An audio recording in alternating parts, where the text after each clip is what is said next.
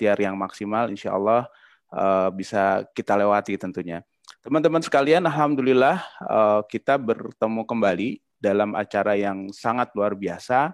Uh, biasanya kalau Zahir mengadakan webinar, itu acaranya Zahir saja begitu ya. Sekarang kita Alhamdulillah diberi kehormatan oleh teman-teman dari ACT Expo ya.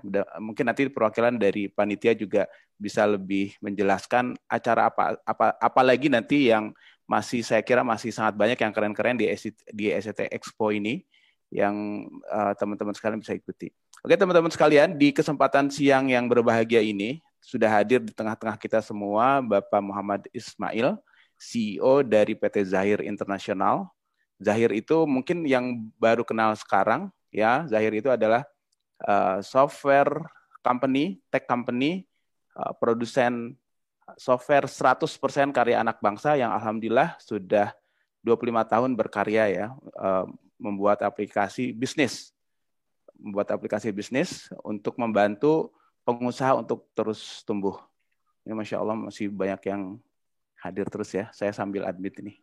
Oke, oke teman-teman sekalian, kesempatan siang hari ini kita akan membahas tentang uh, peta digitalisasi bisnis. Maksudnya apa? Peta digitalisasi ini adalah tahapan bagaimana agar kita semua uh, bisa benar dalam uh, dalam mendigitalisasi bisnis kita karena memang tidak sederhana mendigitalisasi bisnis itu ada banyak tahapan yang tidak semudah membalikan telapak tangan. Oke, langsung saja kita panggil uh, ke tengah kita semua Bapak Muhammad Ismail dipersilahkan Mas Muhammad. Silakan Mas. Boleh ya. di Oke. Okay. Oke, okay. Assalamualaikum warahmatullahi wabarakatuh. Selamat siang buat semua teman-teman hari ini di ECT Expo bersama MES ya. Yes. Uh, kita di event Road to ISAF. Uh, hari ini kita akan, saya kebagian diminta untuk sharing mengenai uh, digital transformation. Yes. Mungkin beberapa hari ini uh, kita udah dengar banyak berita lah ya mengenai uh, bagaimana impact digital transformation dan yang paling terakhir itu dengar-dengar BNI ya berencana yeah. menutup sekitar 90-an uh, kantor cabang ya di seluruh Indonesia dan uh, ini adalah bagian dari uh, impact terjadinya uh, perubahan di consumer behavior, digitalisasi, uh, akselerasi, akselerasi uh, adopsi digital di market termasuk karena dampak dari uh, pandemi uh, COVID-19 ini. Salah satunya adalah memang akselerasi uh, adopsi digital itu lebih cepat sekitar satu setengah tahun bahkan dua tahun. Jadi sebenarnya ada nggak ada COVID digital transformation itu memang uh, sedang terjadi. Tapi karena adanya COVID Uh, banyak orang yang terkejut uh, karena akselerasinya jadi jauh lebih cepat. Uh, beberapa riset menyatakan bahwa bahkan bisa sampai satu setengah sampai dua tahun lebih cepat dari yang uh, seharusnya. So uh, hari ini uh, saya akan share slide ya, Kang. Silakan. Dan uh, teman-teman semua kita akan yes uh, terima kasih Kang Yuda, terima kasih buat semua yang sudah join. Saya akan share mengenai uh, digital transformation. Nanti uh, mungkin di sesi setelah saya sharing kita akan juga sharing bareng-bareng, uh, belajar bareng-bareng dan mungkin uh, diskusi lah ya. Uh, instead of tanya jawab, mungkin kita bisa diskusi, uh, tanya jawab juga mungkin nanti teman-teman ada yang uh, bisa terlibat, mau sharing juga boleh. Oke, okay. siap. Saya share screen ya Kang. Silakan. Sambil share screen uh, ngobrol sedikit Mas ya, sebagai boleh, Kang. Uh, pancingan nih buat kita diskusi nanti gitu. Yang yang luar biasa kan gini, sebenarnya kalau kalau bank itu sebenarnya kan sebenarnya udah digital gitu ya. Bayangin yang yang sudah digital aja kena disruption gitu, kena kena efek digitalisasi. Di situ kan nah. efeknya banyak profesi yang tadinya ada jadi nggak ada gitu kan. Luar ya. biasa gitu kalau kita nggak siap ataupun bukannya nggak siap sebenarnya udah masuk ke digital, tapi apakah pertanyaannya apakah masuknya ke digital itu caranya sudah benar gitu kan. Atau mungkin problemnya gini mas. Sudah masuk ke digital tapi kok rasanya bisnisnya tuh jalan di tempat nggak eksponensial okay. nggak nggak fly begitu. Mungkin itu sebagai ya. pemancing untuk uh, diskusi kita nanti. Ya ini ini ini menarik nih kan pertanyaannya ada atau uh, point of view-nya menarik. Ini bank kan berhal udah digital ya tapi kok uh, tetap saja kan terkena disruption. Nah ketika kita ngomongin digital di era mungkin sekitar sebelum 10 tahun uh, terakhir ini, kita ngelihat bahwa nanti di di slide saya juga ada kita tuh memposisikan IT dan digital di company kita itu sebagai apa sih sebenarnya apakah Betul. hanya sebagai enabler atau kita menjadikan IT itu menjadi core dari uh, organisasi kita hmm. yang jadi masalah sekarang adalah mau tidak mau teknologi itu sekarang harus menjadi core karena dia menyentuh hampir semua aspek hampir Betul. semua aspek itu terdisrupsi uh, uh, oleh uh, digitalisasi mulai dari customer experience, uh, leadership, the way we manage people, terus the way we deliver our product, terus customer experience-nya berubah bahkan yang menarik itu yang mungkin udah kelihatan banget 10 tahun terakhir itu business model ya. Business model tuh uh, mendisrupsi luar biasa classic story Gojek lah misalnya gitu ya versus uh, taksi sebelumnya di Bluebird. Yeah. Lalu kita melihat bagaimana kehadiran Netflix uh, versus industri uh, film Hollywood. Itu yeah. adalah disrupsi bisnis model yang luar biasa akhirnya berdampak uh, ke mana-mana. Nah, bisnis model itu juga sebenarnya kan luas banget ya, mulai dari uh, pricingnya berbeda, cara sourcingnya berbeda, lalu akhirnya uh, cara mendeliver konten dan produknya berbeda, cara mendapatkan uangnya juga berbeda gitu. Dulu kita misalnya kalau kita ngomongin di aplikasi, mungkin dulu aplikasi sesuatu yang mahal, sekarang hampir semua aplikasi itu banyak banget uh, yang gratisan, Betul. tapi uh, itu adalah akibat dari tadi perubahan uh, bisnis model yang mereka tawarkan.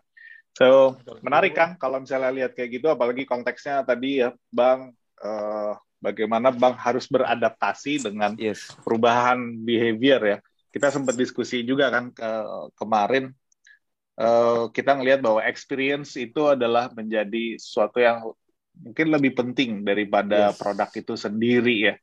Kita kemarin ngobrol-ngobrol bagaimana uh, uh, ini ya cashless uh, yes. Produk seperti OVO, GoPay, uh, dan segala macamnya membuat kita benar-benar hampir nggak pernah menyentuh lagi kartu ATM, mesin ATM gitu ya, hampir nggak pernah gitu. Jadi paling nggak uh, intensitasnya berkurang sangat drastis gitu. Nah bayangkan bank-bank uh, yang cukup besar, yang sudah invest cukup banyak di sana, di tim, di teknologi dan segala macam itu harus berpikir ulang untuk menyesuaikan diri dengan uh, consumer behavior yang uh, baru. Betul sekali. Gitu. Wah, tambah nggak sabar nih. Uh, bahkan anak-anak kita pun udah jarang minta cash kan sekarang. Mintanya diisiin Eh, mintanya okay. iya, mintanya mintanya GoPay ya. Isiin GoPay iya. dong gitu ya. Masya Allah ya. Jadi uh, uang cash uh, ya itulah perubahan yang terjadi. Nah, sekarang pertanyaan menarik dan bahkan mungkin saya pribadi sering kali mendapat pertanyaan uh, mengenai digital transformation ketika tempat ketemu teman-teman pengusaha, pertanyaan yang mereka adalah bagaimana saya bisa mendigitalisasi bisnis saya gitu. Yes. Pertanyaan paling sederhana, pertanyaan paling sederhana adalah uh, yang paling teknis adalah bagaimana membuat produk saya itu available secara online misalnya gitu kan mendeliver produk saya secara online. Gimana caranya saya yang tadinya jualannya offline jadi online. Itu yang paling sederhana. Nah, sebenarnya uh, roadmapnya cukup banyak, cukup panjang yang paling eh, hierarki paling tingginya adalah di di di sebuah uh, digital transformation adalah sebenarnya menurut saya bisnis model ya. Kalau bisnis modelnya berubah, nah itu itu udah luar biasa. Ada dua pilihan atau paling nggak gini, ketika kita mengadopsi sebuah teknologi, apakah teknologi itu membuat bisnis kita berbeda atau enggak? Atau hmm. hanya baru sekedar membuat kita lebih efisien, lebih produktif, itu aja gitu kan. Uh, kalau yang paling tinggi, ketika kita mengadopsi teknologi, kita bisa hadir dengan bisnis model yang baru, yang lebih sesuai dengan kebutuhan market, dan itu membantu kita uh, apa ya berbeda dan menang dalam kompetisi yang uh, semakin tight seperti ini. Nah, itu kan menarik tuh, betul sekali. Uh. Jadi uh, di sini ada banyak teman-teman UKM juga yang uh, hadir ya. Jadi pertanyaan yang apa ada beberapa pertanyaan yang masuk juga, apakah uh, peta peta pertarungan dalam tanda kutip ini dengan go digital ini akan selalu dimenangkan oleh yang besar atau tidak? Ya silakan ikuti deh supaya makin penasaran. Jadi kriteria uh, agar kita bisa survive dan surplus. Survive aja kan nggak seru ya kita butuh surplus juga. Kita butuh eksponensial. Mangga Pak Muhammad silahkan ya. uh, screen share. Teman-teman udah nggak sabar. Oke okay, saya screen share ya. Okay. izin Kang uh, dan semua teman-teman Oke, okay, kelihatan ya? Kelihatan clear. Oke, okay, Kang. Uh, mungkin supaya nanti kita lebih banyak uh, diskusi, ngobrol-ngobrol, tanya jawab bareng-bareng. Uh, saya dikasih waktu berapa menit ini untuk sharing ya. Paling nggak mungkin maksimal 30 menit lah ya saya share. Lalu habis yes. itu nanti kita masuk ke uh, diskusi uh, mengenai bagaimana uh, melakukan digital transformation di sebuah uh, organisasi ya. Oke, okay, Bismillahirrahmanirrahim. Assalamualaikum warahmatullahi wabarakatuh. Perkenalkan saya CEO uh, PT Zahir Internasional. Saya juga sekaligus sebagai sekretaris umum di uh, Asosiasi Fintech Syariah Indonesia atau APSI. Uh, on daily basis saya uh, lebih banyak menghabiskan waktu sebagai CEO di PT Zahir Internasional. Kita adalah perusahaan IT yang sudah uh, 25 tahun membantu ribuan perusahaan melakukan digital uh, transformation dari yang paling sederhana sampai yang paling kompleks di berbagai uh, segmen industri dan di berbagai uh, ini ya uh, skala perusahaan mulai dari mikro, small, mid size sampai ke enterprise. Sehingga insya Allah nanti pengalaman-pengalaman itu bisa uh, saya share juga ketika kita nanti diskusi di sesi berikutnya. Oke, ini adalah uh, table of content. Jadi saya akan start dengan story uh, digital transformation, terus bagaimana melakukan eh, langkah-langkah uh, melakukan digital transformation, lalu kunci sukses melakukan transformasi digital. Lalu saya juga selipin uh, simple start untuk small and mid-size business, uh, lalu case study dan uh, nanti kita tutup dengan uh, diskusi dan tanya jawab. Gitu ya. Uh, Oke. Okay mungkin uh, saya ingin ingin memulai cerita uh, yang yang sederhana nih cerita yang sederhana di di ini terjadi di salah satu klien uh, kita di Zahir ya. Di Zahir sorry saya back dulu deh gitu ya. Oke saya saya cerita mulai dari uh, sini. Sekitar 10 tahun lalu saya uh, dihubungi sama seorang pengusaha di Bali. Seorang pengusaha di Bali yang uh, dia nelfon saya tengah malam gitu kayaknya urgent banget sekitar jam 9 jam 10 malam jam 9 malam lah saya waktu itu ditelepon sama dia. Saya sebelumnya nggak kenal dia dapat referensi telepon saya dari rekannya. Dia telepon saya lalu mengeluhkan uh, bagaimana uh, sulitnya dia mengelola bisnis. Jadi somehow dia ngerasa bahwa dia sudah hampir bangkrut. Dia ngerasa bahwa dia nggak bisa mengendalikan bisnisnya. Dia bilang sama saya saya udah nggak tahu lagi harus ngapain. Saya ngerasa bahwa penjualan saya oke, okay, tapi somehow saya nggak bisa berkembang. Uang nggak pernah ada, gitu. Jadi jualan barang habis, tapi uang nggak pernah ada. Dari sana gitu, saya start dengan pertanyaan-pertanyaan sederhana, mencari data dan informasi.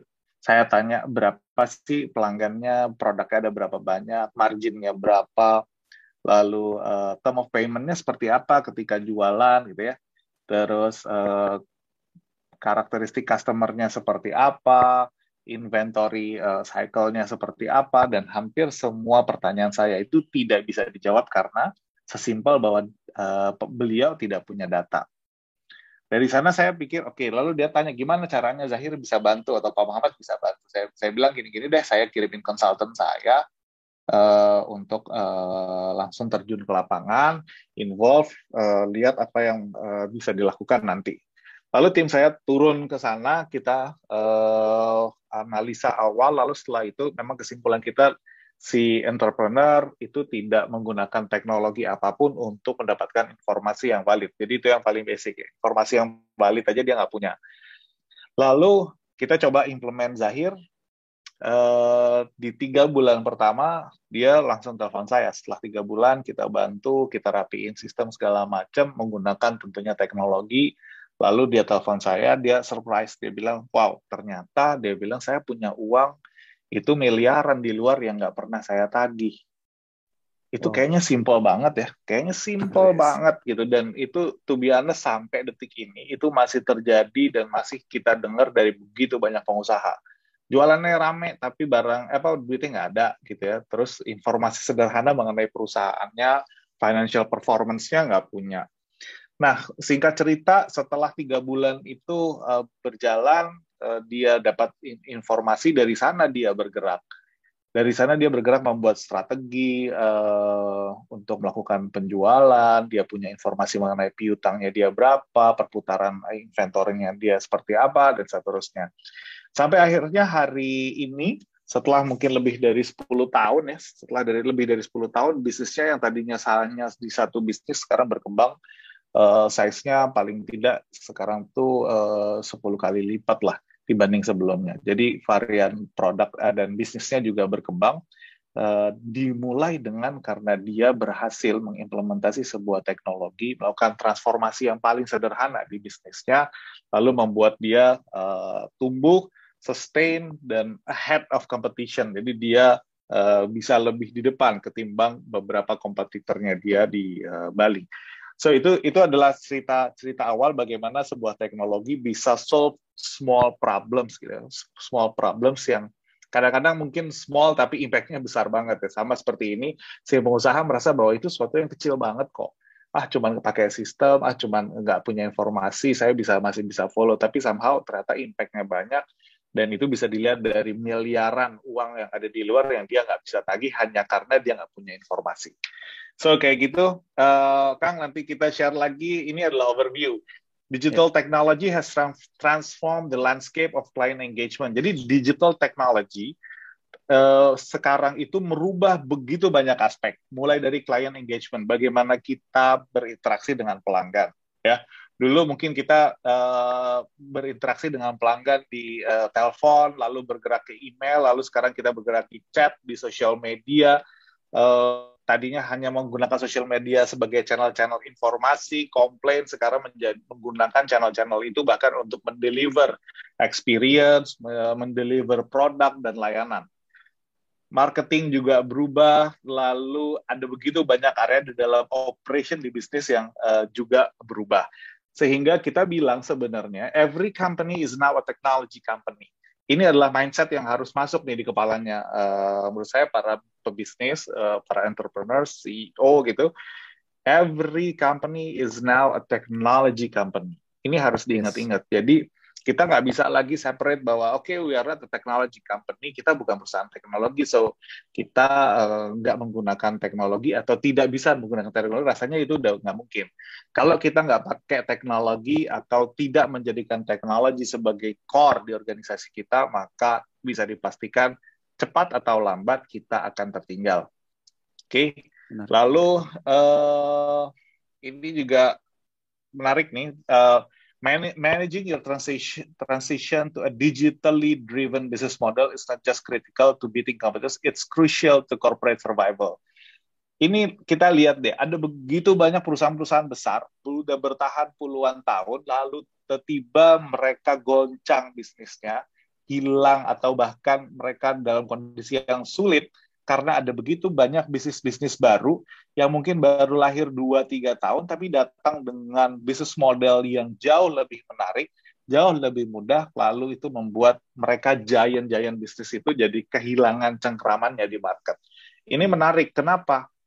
Berangkatnya dari tadi consumer behavior. Saya suka banget dengan contoh misalnya Netflix ya, bagaimana Netflix they change the way we uh, inilah consume entertainment. Ya Netflix itu men menghadirkan begitu banyak konten sesuai dengan apa yang kita inginkan. Di belakangnya ada AI machine learning yang bisa mem mem memahami apa yang menjadi uh, apa ya, ya ya apa yang kita sukai sehingga konten-konten yang deliver adalah selalu sering kali selalu sesuai lalu kecepatannya uh, harganya lalu itu membuat industri uh, Hollywood yang biasa mendeliver produknya lewat uh, bioskop gitu ya kalau di kita itu 21 ya kehilangan arah gitu kan Bayangin uh, sekarang uh, ketika pandemi uh, bioskop harus tutup, lalu kemarin ketika bioskop buka, coba lihat di sosial media ada begitu banyak yang sharing, isinya isinya studio itu isinya paling cuma 4, 5, 10 orang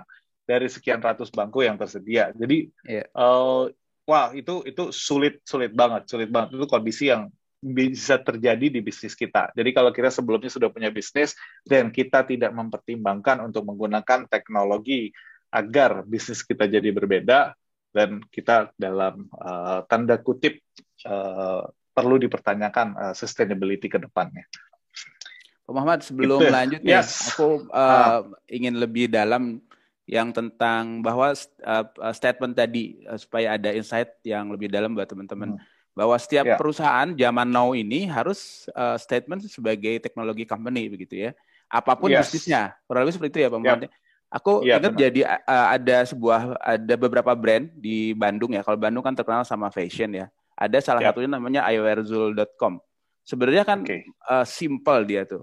Uh, ya. Dia tuh uh, hanya uh, dia jualan baju dengan cara yang berbeda gitu. Jadi yang hmm. biasanya hmm. orang untuk bikin baju tailor itu harus ke penjahit, dia bikin sebuah website yang webnya pun dibuat sama pihak ketiga gitu. Jadi dia hanya punya ide. Ya uh, yeah. gimana caranya bisa custom uh, bisa custom secara online bajunya tailornya itu secara mm-hmm. online okay. luar biasa sesimpel itu itu mereka dapat funding dan sekarang tuh kabarnya mereka udah heavy apa happy problem gitu ya sehari itu bisa sampai ya. seribu yeah. pieces gila banget oh. Dan itu oh.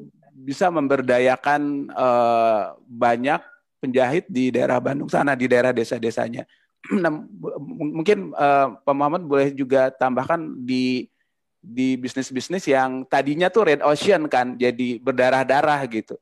Tapi karena dia jeli dengan uh, bagaimana mendigitalisasi bisnisnya, itu jadinya jadinya blue ocean banget. Jadinya bisnisnya tuh asik gitu.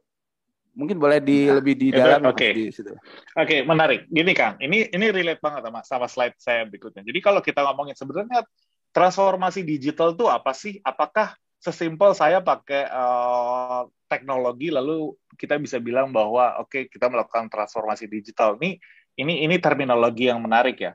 So hmm. digital transformation is the process of using of using digital technology to create new. Jadi hmm. membuat sesuatu yang baru or modify existing, merubah apa yang sudah ada dari bisnis proses, culture, customer experience to meet untuk untuk menyesuaikan diri ya kan? Changing business and market requirements. Market bisnis itu berubah. Kita harus pakai teknologi supaya kita bisa menyesuaikan dengan kebutuhan si market. Jadi itu adalah proses digital transformation. Nah kayak tadi ya ceritanya uh, eyewear apa namanya eyewear Zul ya eyewear Zul eyewear Zul nah eyewear Zul itu dia dia menggunakan teknologi untuk merubah ya kan modify kan. Dia nggak create sesuatu yang baru kok di, hmm. di di urusan fashion kan. Dia hanya merubah proses. Tadinya kalau misalnya kita mau mau apa custom kita harus datang harus ketemu segala macam itu prosesnya dirubah. Kenapa? Karena konsumernya memang kebanyakan sekarang adanya di online. Mereka merubah proses. Customer experience-nya juga berubah tadinya mungkin kita senang banget keluar bergerak segala macam. Kita sekarang lebih senang mengisolasi diri sendiri kan di tempat-tempat tertentu gitu. Nggak menghindari interaksi yang lebih banyak sehingga customer experience-nya juga berubah. Dan itu memang tuntutan dari perubahan bisnis dan market. So ketika itu bisa dilakukan dengan benar nah artinya kita bisa membuat bisnis kita itu lebih relevan dengan uh, kondisi perubahan uh, bisnis dan uh, market yang sedang terjadi. So teknologi uh, harus menjadi bagian dari membuat, merubah proses bisnis, merubah budaya perusahaan, dan yang paling penting adalah teknologi digunakan untuk membuat dan atau memodifikasi pengalaman pelanggan agar memenuhi kebutuhan market yang terus berubah saat ini. Yes. Itu kan. Itu. Nah, lalu nanti relate tuh pertanyaannya. Terus dari mana ya kita harus mulai? Kalau yes, kita mau ngomongin, oke okay, kan banyak nih ya, merubah proses uh, bisnis proses, merubah culture, merubah customer experience. Lalu dari mana kita harus merubah atau melakukan digital transformation? Titiknya ada di mana? Apakah mau mulai dengan memilih teknologi yang akan dipakai atau uh, dari sisi yang lain? Nanti kita lihat di slide berikutnya. Silakan lanjut, Mas. Oke, saya lanjut ya, Kang. Ini yes. menarik nih. Nah, ini nih.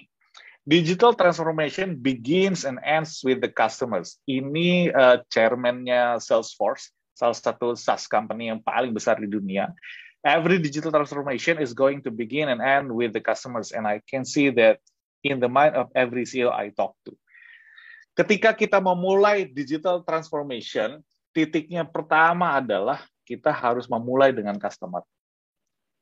Bukan dengan teknologinya, bukan hmm. dengan barangnya apa yang mau dipakai, bukan dengan hmm. membangun website, bukan dengan mau hadir dengan di sosial media, bukan itu. Itu akan menjadi bagian mengikuti apa yang kita mengerti dari kebutuhan pelanggan. Jadi kita harus start dengan pelanggan. Ada begitu banyak cerita bahwa digital transformation itu gagal. Yes. Gagal itu artinya tidak membuat bisnis yang mereka tumbuh. Salah teknologinya enggak. Yang salah adalah mereka tidak menggunakan teknologi untuk memecahkan masalah pelanggan. Kalau hmm. itu nggak terjadi, ya nggak ada gunanya. Mau pakai teknologi sehebat apa pun, atau mau pakai ERP yang mahal yang luar biasa, tapi kalau tidak merubah sesuatu yang terkait dengan pelanggan, dan kita tidak memulai dari pelanggan, dan itu awal dari kegagalan sebuah digital transformation. Jadi tadi yang dilakukan sama Iwer Zul itu adalah dia memahami apa yang dibutuhkan oleh pelanggan dan dimulai dari sana. Sesimpel, oke, okay, uh, eh, dia membangun website untuk melakukan custom dan bangun website itu kan nggak in-house, dia serahkan lagi ke yang lain. So by saying that we are a technology company, not necessary that we have to build everything inside. Yes. Nggak kan? Nggak harus. Kita itu mengklaim harus kita sebagai digital uh, atau technology company adalah gini, kita menggunakan teknologi untuk memudahkan, merubah, eh, menambah eh, apa namanya pengalaman pelanggan ketika berinteraksi dengan layanan dan produk yang kita buat. Yes, uh, ini gitu, Mas kan? izin lagi nih, ini menarik ya, karena boleh, banyak boleh. Uh, kejadian juga di uh, masyarakat gitu bahwa ya. satu kadang-kadang mereka uh, mindsetnya tuh ya gaya aja gue kalau belum ada website kayaknya bisnis tuh kurang keren gitu kan Iya. Nah itu jadi mungkin jadi salah satu kesalahan dalam tanda kutip ya kesalahan umum gitu. Kenapa uh, sudah go, merasa go digital tapi uh, kok nggak nggak ada nggak kerasa impactnya. Dan yang kedua uh, untuk yang seperti Pak Muhammad katakan itu kita tidak tidak usah jadi tiba-tiba jadi perusahaan jadi sekelas Facebook gitu, jadi sekelas Google Enggak. dan tidak usah membuat iya. Tokopedia, bukan tidak usah sih, nggak mesti harus jadi bikin Tokopedia Tokopedia baru gitu dalam tanda kutip gitu ya. Betul. ya.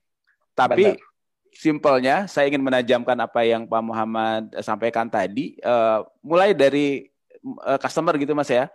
Mulai dari yes. customer pro, specific problem, specific who dan specific problem yang mau di solve tuh apa gitu di market. Dengan Betul. dengan itunya clear maka nanti tindakan tindakannya pun clear. Nggak usah harus bisa bikin website bahkan kalau tadi lihat studi kasus kan. Uh, tapi memahami bagaimana uh, problem, kemudian bikin webnya pun bisa di pihak ketiga, mungkin seperti itu sedikit menambahkan mas ya. Benar, benar, benar Kang. Jadi nggak nggak harus nggak harus uh, tadi ya sebelum kita menentukan memilih teknologi apa yang mau kita gunakan, ada yang lebih penting memahami apa yang uh, pelanggan kita butuh. Itu dulu yang paling penting kita. Oke, nah lanjut mas lanjut. Uh, ini oke, okay, saya lanjut. Nah, ini ini menarik ini. Ini adalah ini hierarki ya. Ini corporate layers, uh, building blocks dan corporate goal. Kita lihat, kita boleh cek lah ke perusahaan kita. Ketika kita mengimplement menggunakan teknologi itu ada di mana? Kalau dari corporate layers kita bisa lihat yang paling bawah dari enabling technologies, corporate execution atau business strategy. Kalau saya sering kali gini Kang, kalau lihat perusahaan yang menggunakan teknologi untuk benar-benar menjadi uh, keputusan strategis, membuat teknologi itu adalah bagian yang paling penting dari semua strategi perusahaan, saya bisa tanya, ada nggak orang IT ya atau punya background dan memahami teknologi di level si levelnya? Hmm. Kalau nggak ada, artinya perusahaan atau organisasi itu tidak menempatkan teknologi sebagai bagian yang paling penting untuk strategi. Oke. Okay biasanya oh saya punyanya uh, uh, apa supervisor IT oh ada satu orang IT atau oh saya outsource IT-nya gitu kan misalnya kayak gitu ya itu itu biasanya di corporate di level mid size lah ya hmm. di perusahaan yang sudah menengah besar itu dia butuh di level C levelnya orang-orang yang punya background tekno, pemahaman teknologi yang cukup solid ya sehingga setiap keputusan strategis perusahaan itu melibatkan uh, teknologi di dalamnya. Oke, ini dari corporate layers.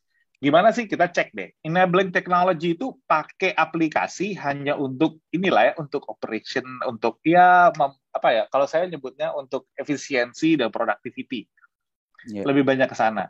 Jadi kalau perusahaan kita sekarang pakai ERP, accounting solution, CRM, chatbot dan segala macam itu masih kita bilangnya itu masih di level uh, enabling technology dari sisi layernya corporate goal-nya adalah tadi memudahkan uh, eksekusi bisnis lewat teknologi. Oh, memudahkan kita mengelola data, memudahkan kita membuat laporan keuangan, memudahkan kita uh, mengelola data pelanggan menggunakan CRM, memudahkan kita melakukan uh, campaign lewat digital channel, menggunakan social media segala macam itu masih di level yang uh, bawah ya.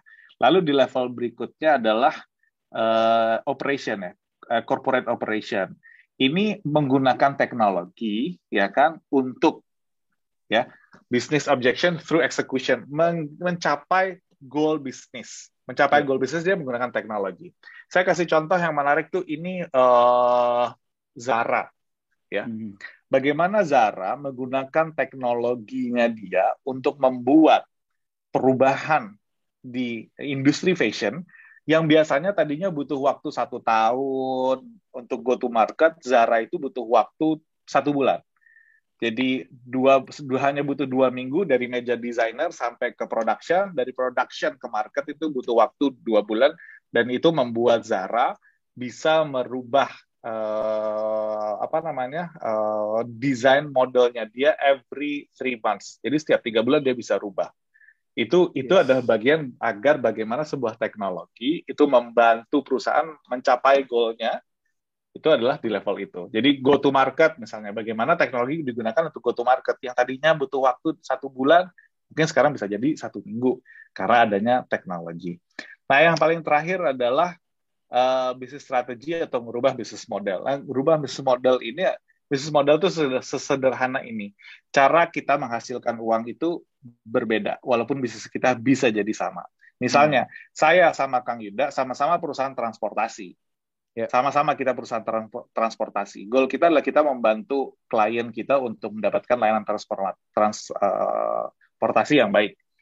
Saya beli mobilnya, saya uh, punya pool untuk nyimpen mobilnya, saya punya bengkelnya, saya hire driver, lalu drivernya saya kasih komisi, itu yang saya lakukan. Lalu saya jual layanan transportasinya. Sedangkan Kang Yuda enggak. Kang Yuda enggak beli mobil, Kang Yuda enggak uh, punya pool, Kang Yuda enggak punya bengkel untuk beli mobilnya, Kang Yuda enggak hire uh, driver untuk dikasih komisi. Yang Kang Yuda lakukan adalah Kang Yuda implement membangun sebuah teknologi ya kan ngajak orang-orang yang punya mobil, ayo siapa yang mau disewain jam-jaman, saya punya klien yang bisa order online. Nah, itu bisnisnya sama, tapi the way we deliver the product, the way we generate the revenue is totally different.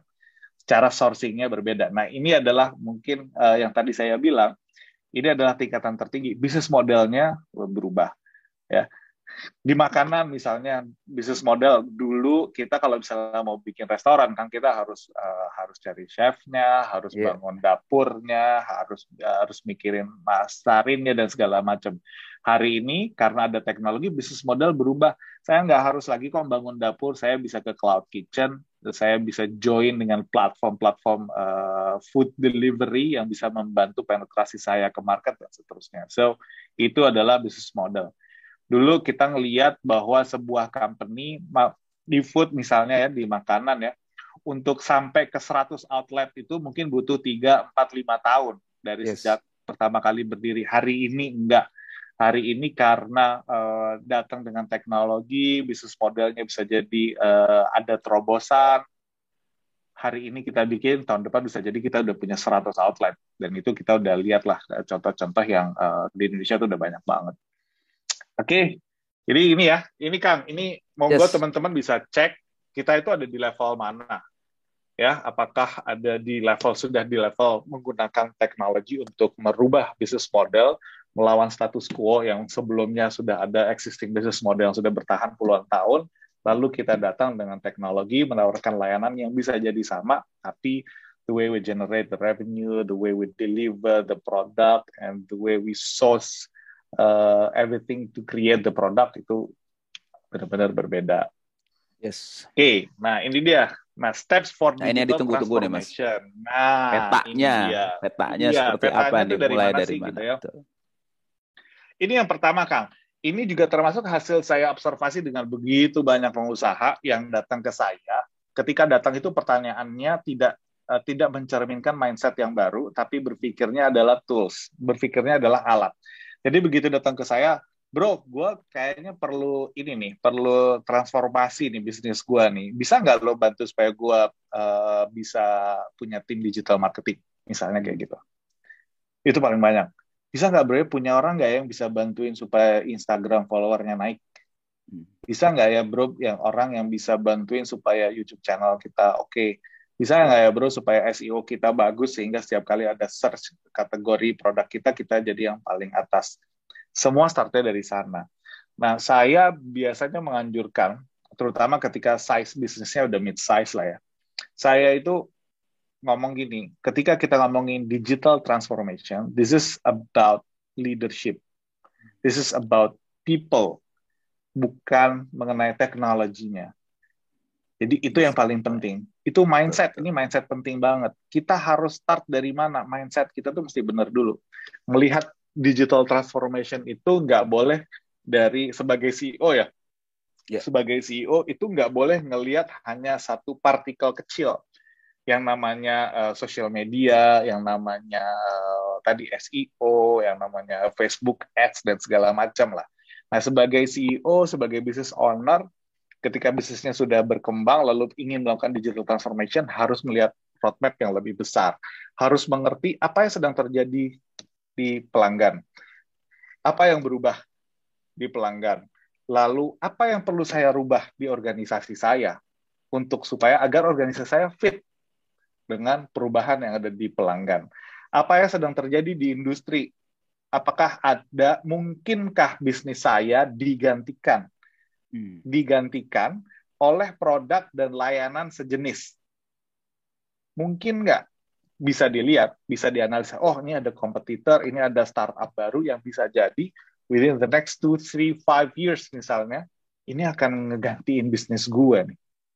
So itu yang harus ketika ini ngomonginnya CEO ya, ngomonginnya CEO ini mindset yang yang penting.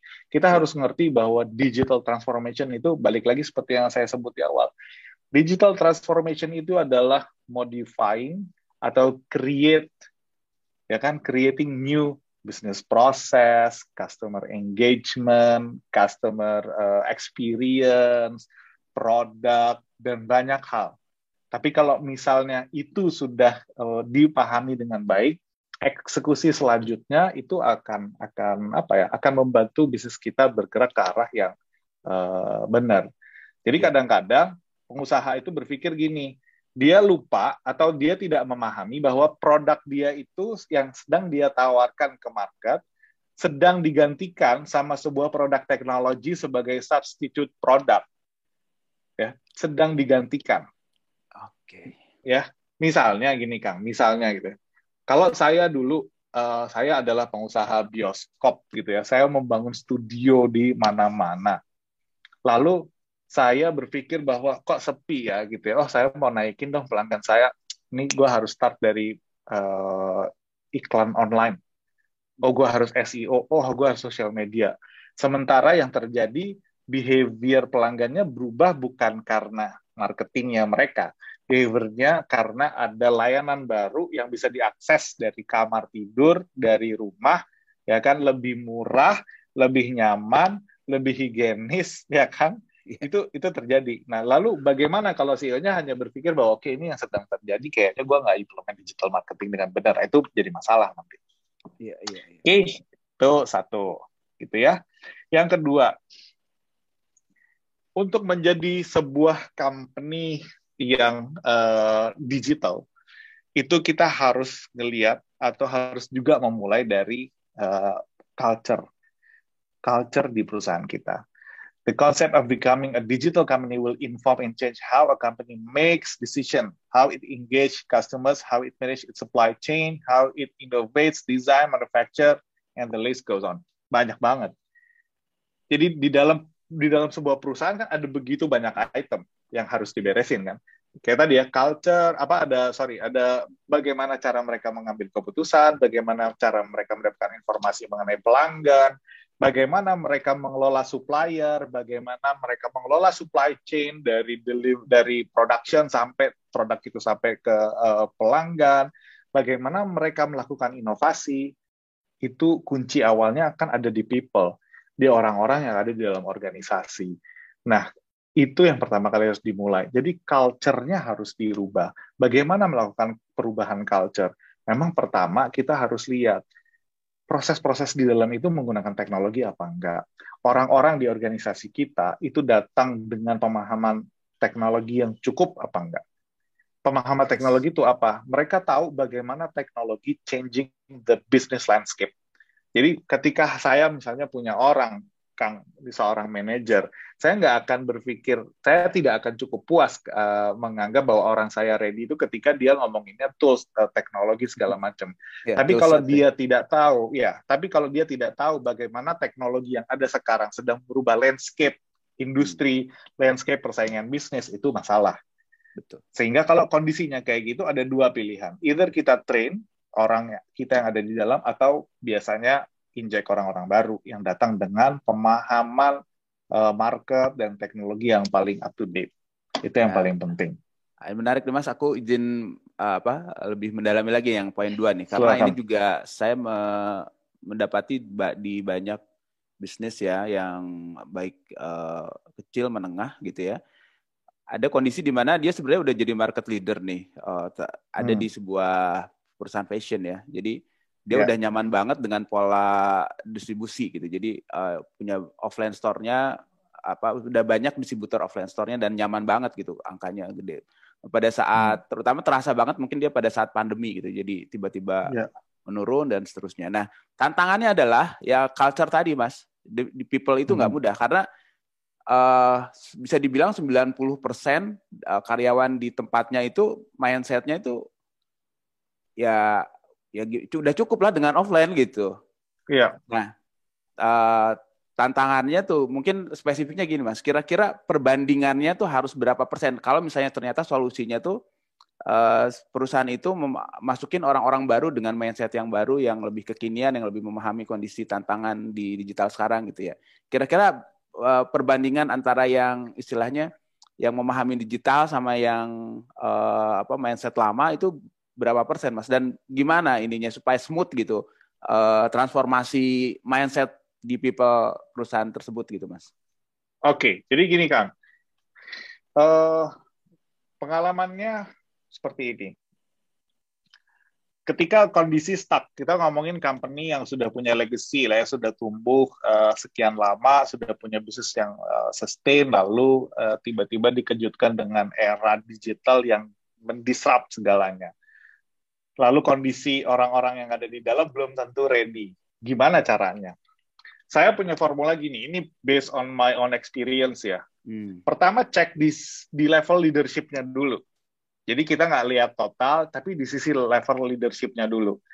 Ada si level, ada di level uh, eh, VP, di level uh, eh, GM, VP, uh, eh, manager, supervisor, itu kita cek kalau di level leadershipnya itu harus 50% Kang. Wah, catat itu. 50% kalau, di ya, level leadership 5, ya? Iya, di level leadershipnya itu harus 50%. Penting banget. Kenapa 50%? Kalau nggak kayak gitu, organisasinya akan tertatih-tatih. Susah banget. Bayangin kalau ada... Mas, bener banget memang kayak begitu kondisinya itu betul betul. Jadi bayangin ya kalau misalnya ada managers meeting gitu ya, coffee morning gitu ya, ada ada 4, 5 atau 10 manager ya hmm. kan, hanya satu yang punya background uh, dan pemahaman mengenai teknologi dengan benar, lalu berdiskusi dengan sembilan orang, lalu datanglah dengan kesimpulan, dengan keputusan segala macam agak susah menurut saya. Iya betul. Jadi di level di level leadershipnya itu harus 50%. Pilihannya dua, train orang-orangnya. Kalau memang di, dirasa tidak memungkinkan, butuh waktu lebih lama dan segala macam, hire. Kalau saya begitu. Dan hire orang baru itu menambah energi baru ke organisasi. Dia akan datang dengan knowledge, dia datang dengan semangat baru, dia orang-orang baru tuh biasanya semangat untuk membuktikan sesuatu kan tinggi ya kan sehingga betul, itu betul. akan mendorong perubahan culture dengan lebih cepat. In total setelah itu uh, kalau leadershipnya benar sisanya akan jalan. Yes. Tapi kalau misalnya itu di leadershipnya aja udah bermasalah nggak bisa. Jadi kita harus mulai dari sana. Karena gini, ketika kita melakukan digital transformation, yang kita lakukan itu kan dari dalam nggak bisa juga kan setiap perubahan itu kan nggak bisa hanya dilakukan dengan top down. CEO bilang kita berubah gitu kan nggak cukup. Yeah. Kita harus duduk bareng-bareng dengan semua tim. Kita duduk bareng. Dorongan itu juga harus datang dari semua tim, dari dalam. Dan itu kita lihat semua produk company-company yang inovatif company-company inovatif itu datang dari company-company yang memberikan space banyak kepada timnya mereka untuk melakukan perubahan. PlayStation, uh, Google, Gmail, uh, Google Earth, Kodak, dan segala macam. Begitu banyak produk-produk di dunia yang datang.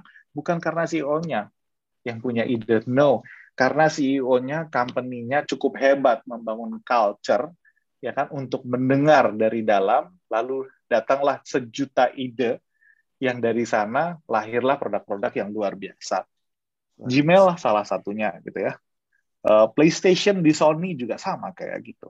Datang dari ide dari dalam, bukan karena CEO-nya multi-multi ini ya, brilliant banget gitu kan. Nggak gitu. Tapi datang dari sebuah company yang culture innovation-nya tinggi, culture uh, ingin mendengarkan dan memberi space, memberi ruang kepada setiap orang, memberi ide dan mengeksekusi. Dan perubahan digital melakukan uh, tadi apa namanya digital transformation itu juga dilakukan dengan itu. Jadi mindset kita benar, lalu kita mulai dengan cultural change. Culture-nya yang harus dirubah. Bagaimana we need to involve everyone in the company. Kita dengerin karena kenapa? Kita sebagai CEO harusnya dan kemungkinan besar adalah kita yang paling tidak mengerti pelanggan. Kenapa? Hmm. Kita nggak incas langsung kok dengan pelanggan. Betul banget. Ya, jadi jangan gegayaan gitu ya karena jadi CEO terus merasa wah kita paling hebat. No, nggak deh, udah pasti. Saya jamin banget gitu. Yang paling ngerti pelanggan tuh siapa? Yang paling ngerti pelanggan itu adalah salesman kita, customer service kita yang setiap hari berinteraksi langsung dengan pelanggan. So, kemungkinan besar perubahan yang terjadi di pelanggan, mereka-mereka yang paling ngerti, bukan kita. Sehingga merubah budaya itu, kita perlu melibatkan begitu banyak suara di perusahaan. Kita tanya, oh pelanggan kita itu sekarang seperti apa? Menurut kalian, teknologi apa yang perlu kita adopsi untuk memberikan sesuatu yang wow kepada pelanggan kita? Datang dari mereka, bukan dari kita. Jadi mindset benar, lalu kita rubah culture-nya. Merubah culture itu adalah melibatkan begitu banyak orang. Ketika kita sudah punya company uh, company yang sudah jalan cukup lama, punya legacy, make sure di level leadership 50% harus datang dan punya pemahaman mengenai teknologi yang dengan benar. Memahami teknologi artinya bukan memahami toolsnya ya. Oh saya ngerti AWS, oh saya ngerti cloud, bukan itu. Memahami bagaimana teknologi merubah landscape industrinya merubah landscape persaingan bisnisnya. Kalau itu bisa mereka orang-orang itu di level leadership punya pemahaman yang tinggi terhadap itu dan kita bisa melakukan digital transformation dengan lebih mulus, insya Allah. Masya Allah, itu, luar biasa. Lanjut, lanjut, Mas. Yes, oke. Okay. Start with broad strategy. Kita memulai digital transformation dengan strategi yang lebih luas. Instead of saying that kita butuh naikin eh, ya, ini ya butuh naikin follower ya di Instagram gitu ya. Kita butuh uh, ini nih butuh SEO yang segala macam. Itu nggak salah. Tapi kalau kita ngomongnya sama CEO CEO harus ngomong sesuatu yang broad banget. Sesuatu yang lebih luas. Ya bagaimana teknologi akan membawa perubahan di organisasi ini. Ya. Oh kita mau teknologi datang ya kan? Dan kita ingin memastikan bahwa kita menambah value kita kepada pelanggan. Bukan cuma urusannya follower di Instagram bukan urusannya konten di TikTok bukan cuma urusannya uh, eh, SEO gitu ya. Jadi ada ada begitu banyak hal. Oke okay, nah ini nih. Ini ini kalau yang kalau yang terakhir-terakhir ini sering ngikutin uh, quotes-quotesnya si Elon Musk ya, move fast, break things gitu. Hmm. Tidak semua terbiasa dengan ini dan ini susahnya luar biasa. Eksperimen and fail fast. Kita ada di era di mana kita perlu bergerak cepat dan bergerak cepat itu ada resikonya. Kalau kita bergeraknya begitu cepat, karena kenapa? Pelanggan kita, bisnis, landscape industrinya bergeraknya begitu cepat, lebih cepat dari kemampuan kita bergerak. Kalau kita nggak punya kemampuan bergerak dengan kecepatan yang sama, maka kita pasti tertinggal. Itu sudah pasti. Jadi gini nah, ya, ini pilihannya poin adalah, ya Mas ya. Artinya bukan yang ya, besar kan? Yang cepat bukan yang besar. berarti ya. ya. Yang cepat. Yang cepat. Jadi ini poin ya. Jadi kalau kita tidak punya kemampuan bergerak dengan kecepatan yang sama dengan kecepatan perubahan consumer behavior dan kita sudah pasti tertinggal. Itu pasti, ya. Yeah. Yang kedua, kalau kita bergerak cepat, ada resiko kita melakukan banyak kesalahan. Yes. Dan kita bisa juga berhasil. Jadi tetap pilihannya hanya satu sebenarnya, bergerak cepat juga. Kalau mau bergerak pelan dan hati-hati, kita tidak bisa punya kemampuan untuk menyesuaikan diri dengan perubahan pelanggan yang paling menarik, yang paling menarik adalah uh, kemarin saya dengar bagaimana Tesla Way versus Toyota Way. Ya. Toyota ya. Way. Yes. Bagaimana ya, bagaimana cara produksinya Toyota dan uh, Tesla itu berbeda luar biasa. Toyota itu ketika dia membangun proses produksinya hampir benar-benar zero mistakes. Yes. Kesalahannya kecil banget. Tapi di Tesla nggak gitu. Di Tesla itu gayanya move fast, break things. Lakukan dengan secepat mungkin. Ya, kalau salah diperbaiki, salah diperbaiki. Iya, memang nggak sekeren Toyota hasilnya. Tapi apa yang di apa yang didapatkan sama Tesla, Tesla karena menggunakan AI dan machine learning di proses produksinya, pergerakan cepatnya mereka, kesalahan yang begitu banyak yang mereka lakukan, memperkaya AI dan machine learning ya, sehingga setelah ini Tesla mengklaim mereka akan punya kemampuan untuk melakukan scale memproduksi mobil jauh lebih hebat ketimbang mereka-mereka yang sudah berbisnis mobil puluhan tahun. Yes, betul banget. Karena itu dia, kita ada di era teknologi. Ya memang pilihannya itu. Kalau kita nggak mau move fast, break things, ya nggak bisa. Berarti balik lagi ke yang nomor satu tadi, Mas ya, mindset ya? Mindset, mindsetnya, mindsetnya itu, iya. Di era teknologi semuanya bergerak dengan cepat. Kalau semuanya bergerak dengan cepat, kita balik ke organisasi kita. Kita mampu bergerak secepat perubahan di luar apa enggak? Secepat pelanggan kita apa enggak? Nggak mungkin kita bisa bergerak cepat kalau kita mentalitinya adalah mentality yang benar-benar hati-hati dan apa ya menghindari kesalahan. Jadi ini yang paling penting. Jadi today's digital era is all about experimenting in monthly, if not weekly cycles. It's a fail fast or learn fast era. Ya, fail fast or learn fast era. Itu yang ada terjadi sekarang. Dan nggak ada masalah membuat kesalahan ya diperbaiki, balik kesalahan perbaiki. Jadi lihat kalau kan pernah kita lihat produksi apa sorry uh, ketika Elon Musk menampilkan truknya itu ya demo yeah. lalu dilempar pakai batu dan ternyata pecah biasa aja biasa aja nggak ada canggung nggak merasa gimana gimana so dia cuma bilang bahwa ini artinya kita punya kesempatan dan kewajiban untuk mencari sesuatu yang lebih baik daripada sekarang dan ketika mereka iya sesimpel itu dan ketika mereka menemukan itu no one can compete with them mereka-mereka yang menggunakan uh, pemikiran legasinya mereka berhati-hati dan segala macam itu akan tertinggal jauh, Betul. sangat jauh. Nunggu Jadi ini eksperimen sempurna, pas, pas oh, sudah sempurna, pas launching udah ketinggalan lagi kan teknologi. Yes, betul, betul, betul, gitu, betul ya. banget. Jadi uh, susah dan itu yang terjadi, itu yang terjadi juga dengan apa ya terakhir itu Intel. Even Intel aja eh, nggak uh, bisa move fast, break things yes. sehingga tertinggal dua tahun ketimbang kompetitornya sekarang teknologinya. Dengan kata lain berarti proses menyempurnakannya itu justru bareng-bareng dengan pelanggan ya Mas ya? Exactly. So gini, yang yang sulit, yang paling apa sih yang paling sulit ketika melakukan perubahan di antara semua ini? Ini yang paling sulit sehingga ini akan menjadi resiko kegagalan paling tinggi. Di mana? Memahami pelanggan. It sounds easy, hmm. tapi kenyataannya nggak gitu. Betul. Ya, pelanggan itu ditanya A bisa jadi dia jawab A, ketika kita launching produknya, jawabannya dia berubah jadi B. Ya, jadi waktu kita menggali apa yang dibutuhkan sama pelanggan itu nggak gampang. Betul. Sehingga kalau kita mau bergerak cepat, bergerak cepat itu kita punya kalau di tech company, software company biasanya punya namanya MVP lah ya, uh, minimum viable minimum product. product.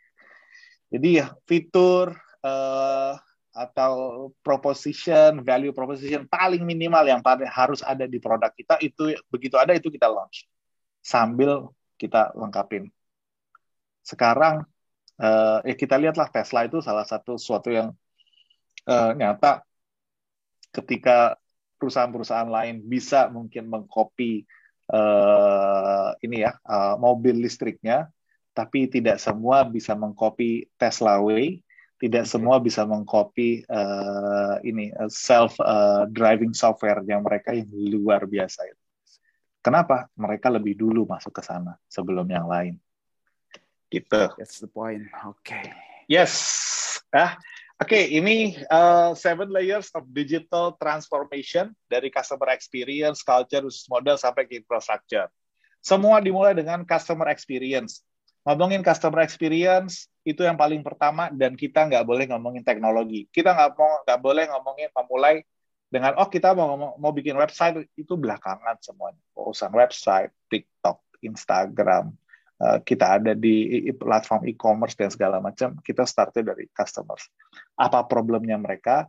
Then how we solve this problem through technology itu yang paling penting culture seperti yang tadi saya ceritakan business model organization juga menarik organization nanti saya tunjukin saya tanya teman-teman apakah teman-teman masih punya namanya tim digital marketing kalau punya tim namanya digital marketing I guarantee bahwa digital di organisasi yang organisasinya masih punya khusus digital marketing core-nya mereka bukan digital ya proses, leadership, dan infrastruktur. Nanti saya tunjukin. Oke, okay. ini adoption model. Ini yang paling gampang adoption model based on observasi kita di sini di level uh, enabling. Itu perusahaan biasanya memulai dengan segala sesuatu teknologi yang uh, revenue related. Kita akan awal-awal banget gitu ya bisnis baru mulai, produk baru mulai, kita akan fokus di semua yang relate dengan revenue, Facebook, TikTok, Instagram, marketplace, uh, invoicing system, payment, email marketing, point of sales dan segala macam. Di level berikutnya baru kita masuk ke productivity seperti accounting, payroll, HR, CRM, operation dan seterusnya sampai ke operation excellence, integrated, convergence app, Uh, ini di atasnya ERP ya kita udah pakai machine learning, uh, AI, uh, robotik dan uh, tadi kalau di level hierarki company-nya yang paling tinggi adalah ketika semua ini bisa membuat kita mendeliver bisnis model yang berbeda. Ini tiga key success factors. Uh, kayaknya setengah jam udah lewat ya Kang. Saya lanjutin dulu deh. key success factors-nya ada tiga. Strong leadership. Jadi leadership-nya penting banget. Kalau misalnya ini eh, nggak uh, nggak oke, okay, most likely akan fail perubahannya karena transformation namanya juga transformation itu perubahan itu butuh leadership yang sangat kuat dimulai dari yang tadi saya cerita butuh mindset yang kuat lalu membangun culture dan seterusnya change management karena key success factors key di di digital transformation adalah change management yang solid makanya tadi saya bilang culture-nya perlu dibangun we need to hear everyone uh, in our company Lalu uh, setelah itu kita melibatkan idea begitu banyak orang-orang dengan dengan pemahaman dan kesadaran bahwa as a CEO we are not the smartest one in the company. Gitu. Lalu yang terakhir setelah mengerti itu semua implementing the right technology atau user friendly solution is a must. Oke, okay, so ini adalah kita mau lihat lah ya kalau misalnya kita mau lihat kita tuh ada di mana sih uh, penggunaan teknologi organisasi kita, apakah masih traditional web technologies, kita udah pakai cloud apa belum, mobile, big data, internet of things, design thinking, AI, robotic, advance, dan seterusnya. Oke, kita bisa lihat makin ke sana makin sedikit. Oke, ini simple start di uh, uh, di SMI saya selipin karena biasanya uh, banyak yang tanya Uh, kalau di SME gimana ya di small medium enterprise di perusahaan yang masih mungkin micro kecil lah hampir sebelum menengah. Biasanya mulai dari semua yang related dengan customer engagement. Karena revenue related semua yang terkait dengan customer itu harus didahulukan uh, bisa jadi website Facebook Ads email marketing WhatsApp chatbot Mailchimp CRM itu adalah teknologi yang bisa dipakai ya uh, sorry di operation uh, ini ada beberapa yang perlu di solve seperti how we maintain inventory, finance and accounting. Kayaknya nggak penting tapi most likely begitu tumbuh ini akan jadi isu yang will destroy your uh, bottom line. Jadi kayaknya salesnya oke okay gitu ya, tapi di bawahnya ternyata uh, nggak uh, bisa generate profit karena proses operationnya yang nggak uh, efisien cloud accounting, inventory management, invoicing, financial report, digital payment, people management seperti attendance, leave, payroll, segala macam ini yang bisa dipakai. Lalu empowering employees uh, bisa pakai untuk online training, task delivery, performance monitoring. Uh, khususnya di era pandemi seperti ini banyak yang uh, eh, WFH ya, work from home. Tools-tools tadi itu akan sangat membantu kita tetap efisien and produktif uh, during this uh, changing uh, business environment. Oke, okay, ini adalah how B2B company. Ini case study. Ini ini saya lihat uh, menarik ya.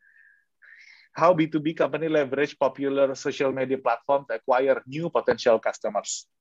Jadi ini ada sebuah company, dia bergerak di industri uh, beauty product.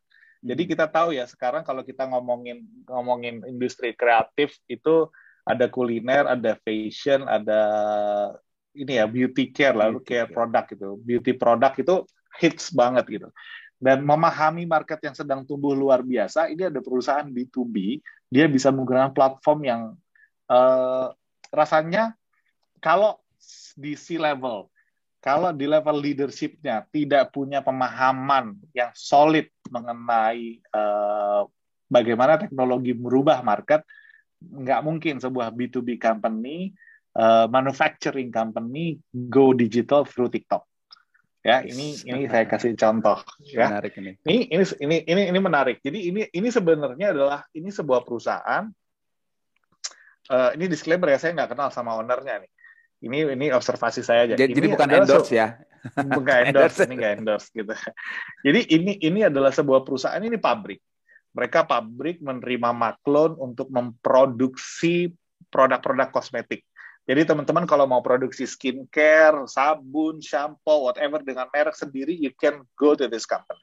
So mereka B2B company, lalu mereka membangun komunikasi digital yang menurut saya apik luar biasa. Mereka menggunakan semua resources di internalnya mereka ya untuk menggunakan platform-platform digital. Ini adalah Instagramnya mereka, ini pabrik loh punya 25 ribu followers. Ini uh, di uh, TikToknya mereka.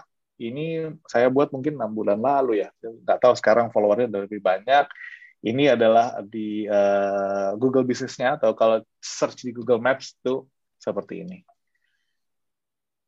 Gitu ya ini bagaimana dia memproduksi atau mengkomunikasikan bisnisnya dia menggunakan platform sosial media dengan menurut saya cukup apik. Ini di Instagram your brand your brand your brand gitu ya. ini di WhatsApp. Jadi menggunakan Instagram apa Instagram uh, TikTok lalu semua channel salesnya menggunakan WhatsApp uh, bisnis. Yang di situ ada katalog yang cukup lengkap sehingga membantu siapa pun ketika mau engage dengan uh, eh, B2B company ini coba ya nah ini saya tunjukin ini adalah video ini atau kedengeran nggak ya, Kang? Kedengeran nggak ya? Nggak kedengeran suaranya nih. Nggak ya? Nah, oke. Okay. Anyway, saya mau tunjukin adalah ini B2B, ini pabrik loh. Ini menggunakan staffnya mereka untuk menginformasikan apa sih perusahaan yang perusahaan ini lakukan. Yes, keren keren. Dan ini menghasilkan, seingat saya, puluhan ribu viewers. Crazy. Dan gak ribet sama ini ya. Jadi mindset uh, kecepatan itu tercermin gitu ya. di sini kan, kelihatan. Mereka nggak ribet milih uh, artis untuk memulai sesuatu. Nggak mereka lakukan semua dari dalam. Jadi semua yes. karyawannya terlibat. Nah itu yang ini ini inline sama apa yang saya jelasin tadi. Jadi secara culture mereka bangun dari dalam.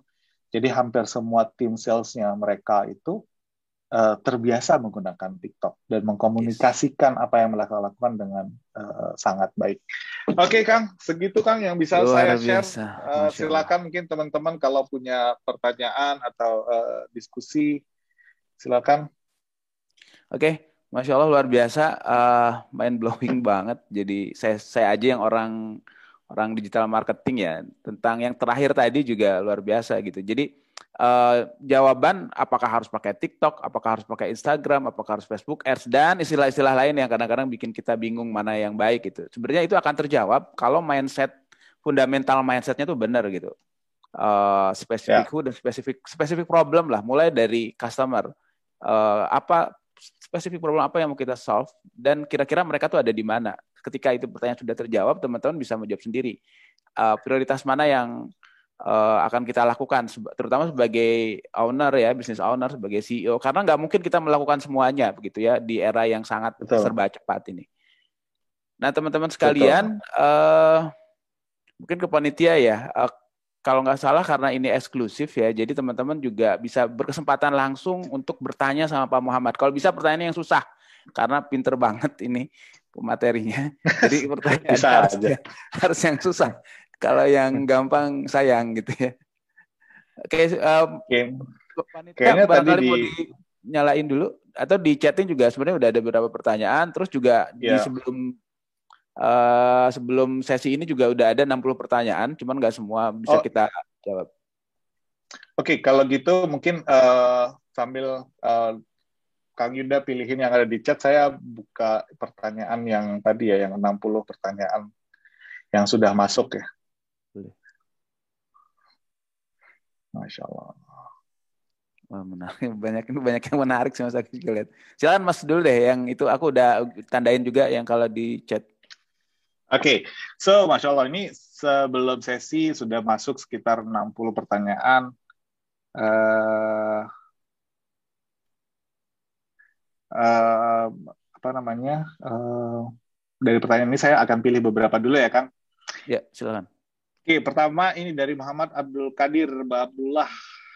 Bisnis yang dijalani Creative Agency. Pertanyaannya gini, go digital dulu atau menyempurnakan flow kerja dulu? Nah, menarik tuh Mas. Oke. Okay. Pertama gini, kalau saya, saya tuh percaya gini Kang. Di era digital kayak sekarang, tidak akan ada kesempurnaan yang bertahan begitu lama. Hmm. So we can spend like weeks untuk menyempurnakan sesuatu, sedangkan yang kita launch itu nanti nggak akan bertahan lama. Betul. Ya, misalnya kita mau flow-nya perfect banget gitu ya flow flow-nya perfect. Kita akan ngabisin waktu dua minggu untuk membuat flow yang perfect. Hmm. Setelah dua minggu, lalu masuk kita rilis gitu ya, kita launch ke market, dia hanya bertahan mungkin dua tiga hari break. Hmm. Benar. So kita buang waktu, ya kita yes, buang yes, waktu yeah. gitu kan. Nah, so kalau saya, saya saya selalu suka banget dengan itu tadi move fast, break things. Launching sesegera mungkin, tes ke user secepat mungkin, libatkan pelanggan di level paling awal secepat mungkin. Kenapa? Karena hampir pasti keseringan semua asumsi kita itu salah mengenai pelanggan. Benar banget. Gitu. Bener Jadi kita suka kepedean, wah oh, pelanggan gini gini gini gini gini gini. Ya, apalagi CEO-nya udah interaksi sama klien enggak, interaksi langsung enggak ya kan, enggak tahu apa yang terjadi, terus tiba-tiba langsung ini gini gini. Enggak bisa.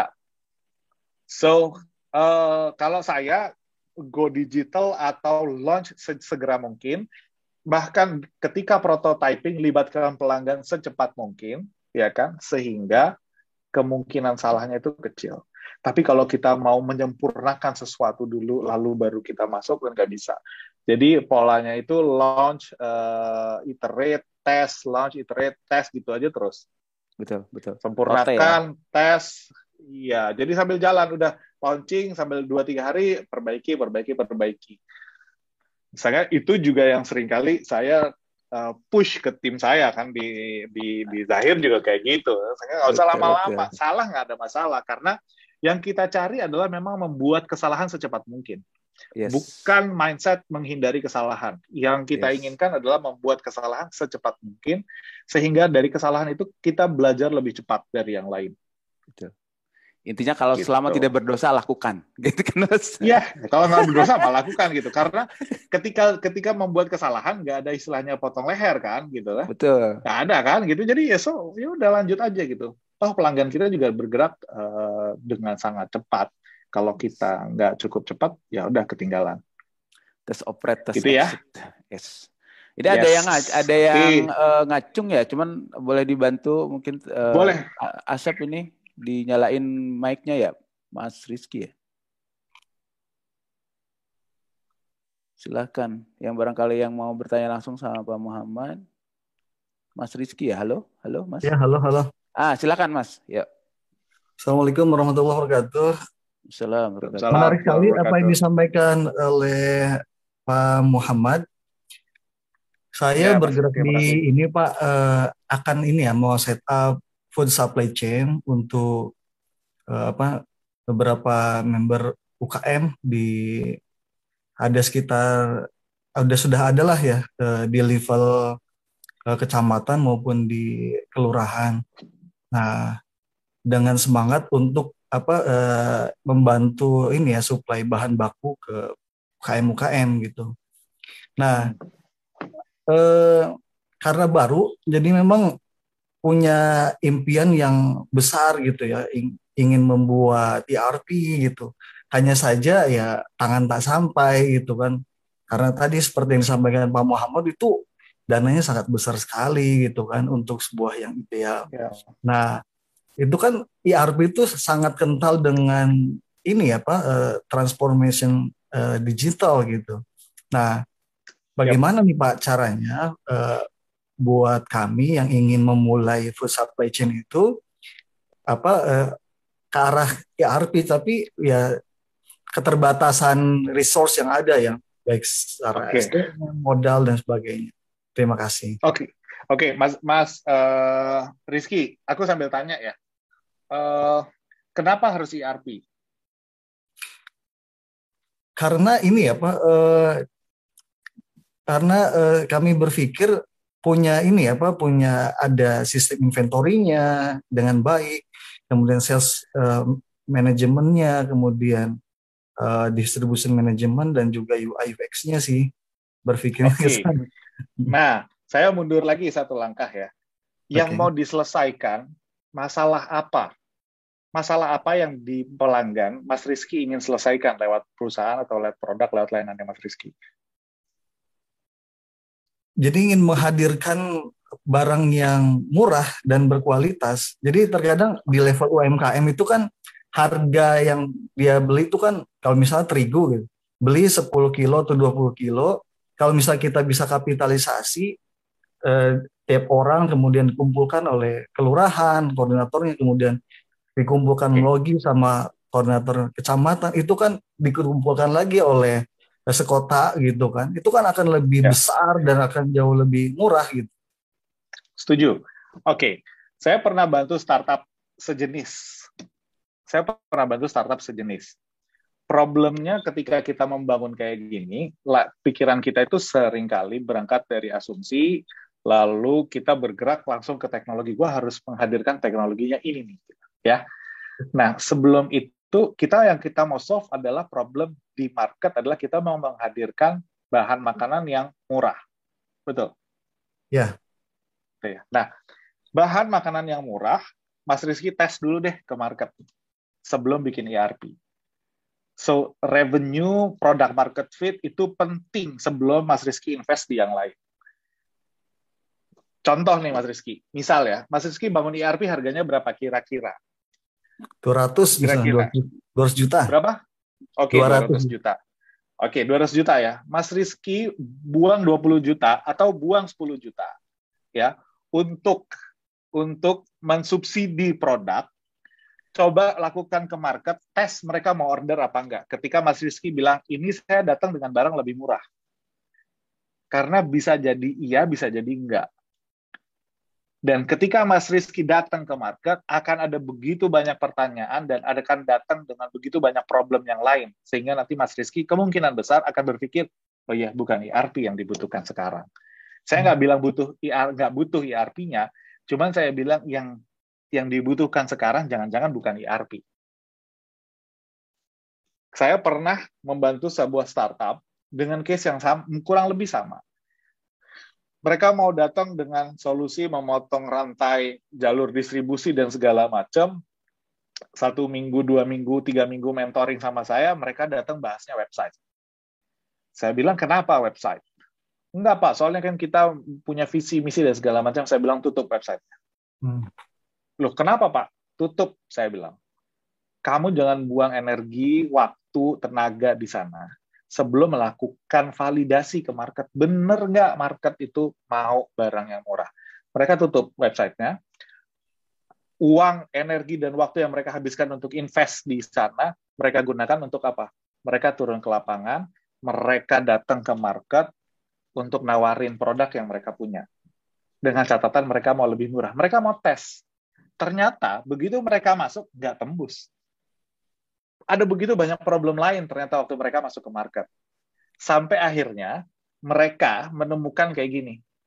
Oh Pak, ternyata layanan kita itu cocok banget untuk semua tukang buah, tukang jus di pinggir jalan di sekitar Bogor, yang jumlahnya ada ratusan. Mereka yang butuh produk buah dengan cepat dan murah. Nggak semua butuh. Oke, kalau begitu kamu butuh teknologi? Enggak, Pak kita cukup kirim orang datang kita catat ordernya apa besok kita deliver selesai. So kenapa kamu butuh teknologi? Dari sana baru berpikir oh ternyata yang kita butuhkan bukan sistem pergudangan pak. Yang kita butuhin adalah aplikasi supaya si tukang buahnya begitu dia tutup besok dia butuh buah apa aja dia tinggal masukin di aplikasi. Jadi kita nggak perlu datang bolak balik kebayang nggak mas Rizky ya? Iya nah validasi itu jadi proses penting banget. Kalau enggak nanti Mas Rizky habis 200 juta di ERP, tetap nggak bisa deliver produk yang murah dan bisa diterima sama market. Okay. Itu saran saya. Siap.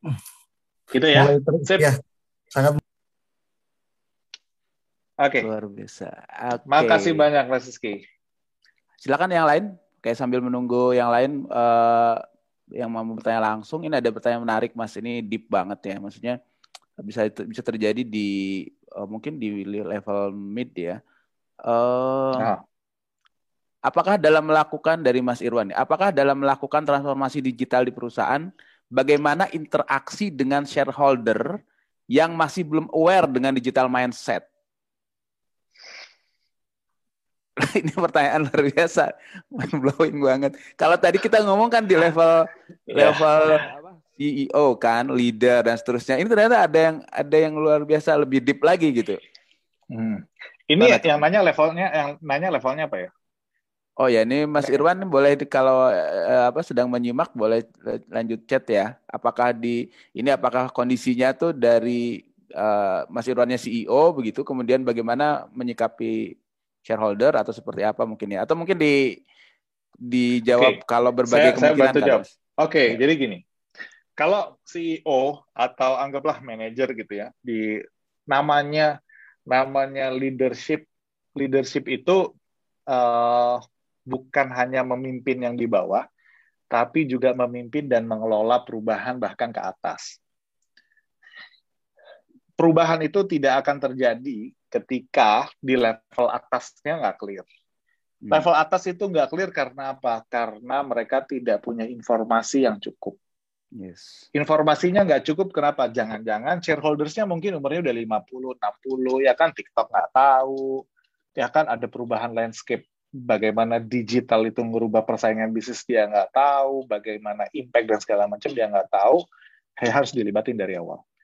So bring all your information, bawa semua informasi, bawa semua fakta, kalau perlu bawa shareholdersnya untuk turun ke bawah, lihat bagaimana teknologi merubah persaingan bisnis. lihat bagaimana teknologi merubah behavior pelanggan sehingga membuat transformation itu jadi sesuatu yang sangat urgent. Jadi lanjut di chatting ya. Persis nah. mas shareholdernya usianya di atas 70 tahun, Masya Allah. Yes, gitu. Jadi gini, uh, mereka yang umurnya uh, di atas itu, kita bisa memahami bahwa mereka tidak bisa merasakan, mereka tidak bisa mengetahui apa yang sedang terjadi. Itu wajar banget. Tapi kita harus ngerti bahwa mereka yang berumur 50 ke atas, mereka datang dengan wisdom yang jauh lebih hebat daripada kita. Sehingga kalau kita membawa informasi yang benar, kita membawa fakta yang tepat, mereka akan lebih hebat mencerna ketimbang kita, jangan-jangan. Yes, benar. Jadi itu tidak terjadi karena informasi yang kita bawa tidak cukup solid, tidak cukup valid, dan mereka nggak bisa lihat. Jadi menurut saya bawa informasinya, bawa informasinya, sampaikan ke shareholdersnya dan ajak turun shareholdersnya. Yuk kita lihat bagaimana perubahan yang terjadi di pelanggan, bagaimana teknologi merubah landscape persaingan, liatin data-data kompetitor dan segala macam. Saya yakin semua mau tumbuh. Semua pasti mau tumbuh ya. Umur 50, 60, 70, 20, semuanya mau tumbuh. Tapi kita butuh knowledge, informasi, data yang valid untuk membuat kita sama-sama mau bergerak ke satu arah yang sama. Mungkin gitu, Kang. Ya, luar biasa. Uh, jawabannya uh, komprehensif dan bijak banget, Mas. Masya Allah. Jadi artinya sesimpel ini ya, sesimpel uh, cara melihatnya yang harus kita, angle yep. melihatnya yang harus kita sama yeah. samakan, begitu ya.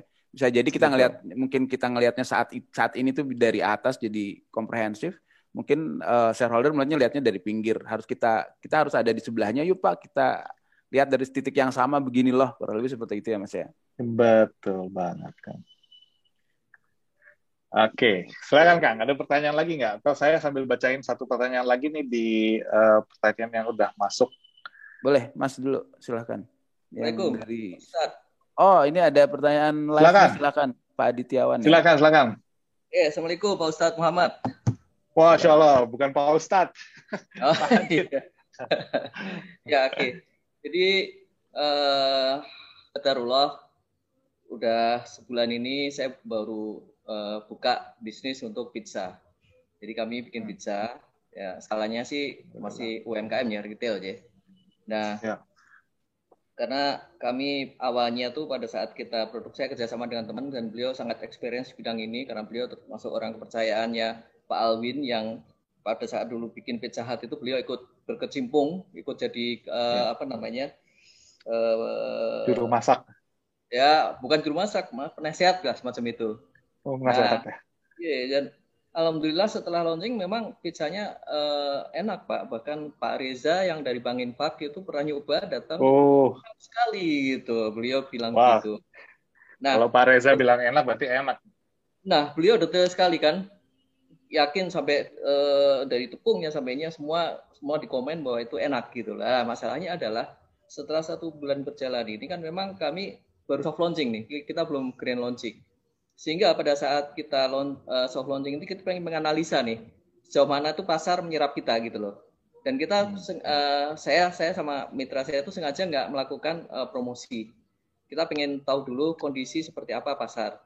Nah, cuman pertanyaan saya adalah ternyata pada saat uh, sudah jalan, ya alhamdulillah memang kita bisa sih untuk menutup cost yang ada di kita overhead dan lain-lain. Cuman memang profit belum ada gitu loh. Nah, yang ingin saya tanyakan adalah uh, bagaimana kita mengetahui satu customer experience, kebutuhan dari pelanggan, apa kita benchmark dan lain-lain. Terus yang kedua, bagaimana cara kita mengetahui teknologi yang tepat untuk uh, bisa kita terapkan dalam bisnis ini gitu. Dan uh, sebagai informasi, jujur aja bahwa saat ini kita mempunyai sumber daya budget yang terbatas. Nah, itu, itu salah satu kendala. Itu aja Pak Ustadz. Terima kasih. Assalamualaikum warahmatullahi wabarakatuh. Waalaikumsalam warahmatullahi wabarakatuh. Uh, Pak Adit, pertanyaannya uh, bagus banget. Jadi uh, produknya uh, belief banget bahwa produknya bagus, enak, tapi belum scale ya. Jadi kan masih awal-awal belum bisa scale sehingga baru bisa menutupi operation, yes. PR-nya bagaimana membuat ini supaya profit, yes. lalu di perjalanan ingin memastikan bagaimana melibatkan uh, pelanggan dan memahami customer experience-nya. Yes. Itu ya. ya. Oke. Okay. Pertama, Pak Adit, saya mungkin punya pertanyaan. Selain Pak Reza yang Pak Adit nggak kenal, ada nggak yang komen? Oh, banyak. Karena kita okay. setiap ada customer kita uh, minta untuk mungkin uh, follow di Instagram uh, dan kita minta untuk testimoni dan ada beberapa bahkan yang sudah mengirim langsung videonya alhamdulillah semua bilang enak. Oke. Okay. Okay. Jadi secara produk kita bisa bilang enak. Yang kedua, okay. pricingnya bisa diterima sama market nggak? Ah, moderate. Moderate. Okay. kita ngambil price, kita benchmark dengan uh, apa uh, domino dengan uh, apa namanya uh, pentis yang itu yang sudah top itu dan kita di bawahnya. Namun hmm. untuk rasa insya Allah uh, nggak beda lah. Kita Italian Italian pizza, Pak Ustadz. Oke, okay, good. Oke. Okay. Gini, Pak Dit, saya itu saya itu punya kepercayaan, saya itu yang bermazhab gini, Pak. Yang terbaik ya. itu belum tentu yang menang. Oke. Okay. Ya, ya kalau saya, saya, ya. saya itu bermazhab gitu. Jadi yang produknya terbaik bukan berarti yang akan jadi pemenang. Belum tentu. Jadi kalau kita cuma ngomongin produk, sesimpel rasa, warna segala macam bukan berarti yang bakal paling menang. Yang okay. menang itu yang paling memahami pelanggan dari semua aspek.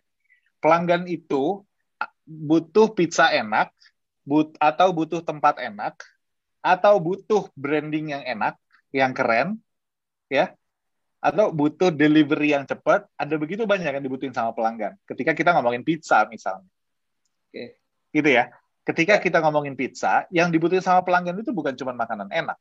Kita butuh makanan enak. Ada yang nggak butuh makanan terlalu enak, butuh packaging enak karena mau dikirim ke orang. Ya kan? Mungkin dia nggak butuh harga, nggak butuh makanan yang enak, nanti harganya terjangkau. Mungkin harganya terjangkau, cari makanan yang enak, tapi yang paling penting adalah jarak yang paling cepat. Itu yang dibutuhkan sama pelanggan. Nah, bagaimana sekarang kita mencari experience pelanggan? Pertama ya. gini, ini pengalaman pribadi saya, Pak Adit Ya. Orang Indonesia itu orangnya nggak enakan banget, Pak. Orang Indonesia itu, Pak Adit, piye Pak? Ini enak Pak. Uh enak Mas. Nggak mungkin Pak Adit akan bilang sama saya nggak enak. Ya. Ya kan? Apalagi ya. yang manggil, apalagi yang nanya sama Pak Adit misalnya, misalnya nih Pak Adit Ustad gitu ya. Pak Adit, piye Pak? Wah enak Pak. Wah, itu terutama, mungkin Pak. Terutama Wong Jawa itu Pak. Iya Pak, apalagi orang Jawa dan market terbesarnya kan orang Jawa gitu. Nah itu itu jadi itu jadi problem riset Okay. Itu sekarang jadi problem riset. Sehingga ya. apa yang Pak Adit harus lakukan? Yang Pak Adit harus lakukan adalah bikin aja FGD deh Pak, kumpulin beberapa pelanggan, datengin, ngomongin apa adanya, bilang Pak kita kepengen pizza ini jadi lebih besar. Dan feedback Bapak mengenai yang paling buruk mengenai pizza ini akan jadi sesuatu yang paling penting buat pizza ini tumbuh. Pertanyaannya kita nggak nanya enak apa enggak. Kita tanya apa yang membuat Anda tidak order lagi apa yang kalau Anda tanya apa yang paling buruk dari pizza ini, coba tulis. Itu yang dicari, Pak. Jadi ditanya, kalau ngomongin pizza, kira-kira occasion kapan sih Pak orang mau makan pizza misalnya gitu ya? Oh, ya. pas ada acara keluarga, ada acara, acara arisan. Nah, bagaimana cara ordernya yang paling enak? Pricing kayak gimana yang paling sesuai? Packagingnya seperti apa? Jaraknya seperti apa? Itu Pak. Itu dulu yang paling penting. Kalau Pak Adit bilang resources Bapak terbatas, jangankan Bapak. Kita tanya Google hari ini, mereka akan bilang resources mereka juga terbatas, Pak. Karena Google masih kepengen menguasai dunia, pengen punya kayak Tesla, pengen segala macam, Pak. Jadi kalau kita ngomongin keterbatasan resources, itu terjadi di, di mana pun. Skala kecil maupun besar, semua bilang kita punya keterbatasan resources keterbatasan uang, energi, orang hebat, semua itu selalu kayak gitu, Pak. Jadi itu akan selalu seperti itu kalau keterbatasan. Yang kita butuhkan sekarang adalah bagaimana kita bisa scale bisnisnya secara cepat. Scale bisnis itu adalah memahami pelanggan dengan lebih baik. Dan memahami pelanggan lebih baik, saya sepakat sama Pak Adit bahwa kita perlu mencari cara untuk mendapatkan customer experience-nya mereka. Dan customer experience bisa didapat salah satunya dengan melihat secara natural respon mereka di sosial media, melihat secara natural di mungkin di Google Maps, di Google bisnisnya mereka komentarnya apa, dilihat dari behaviornya dalam satu bulan mereka beli lagi apa enggak. dan bisa melakukan FGD, focus group discussion, undang 4, 5, 6 orang yang memang menjadi target marketnya Pak Adit, undang, ajak ngomong apa adanya. Saya minta feedback yang paling buruk dari pizza ini apa? Apa yang membuat Anda tidak kepengen order lagi? Kalau ditanya enak, Pak, rasanya orang Indonesia semua nggak pernah bilang nggak enak, Pak. Kita ya. ini alhamdulillah dikasih lidah mudah menyesuaikan, dikasih apa aja enak, Pak. Kasih ya. goreng ya. enak, kasih pizza enak, kasih kasih somai enak. Jadi itu cara researchnya mungkin yang perlu disesuaikan, uh, Pak Adit. Oke, uh, menarik Pak. Jadi menarik. Uh, gini Pak, memang ada beberapa masukan bahwa oh ini uh, mungkin anunya kurang apa namanya uh, kejunya sehingga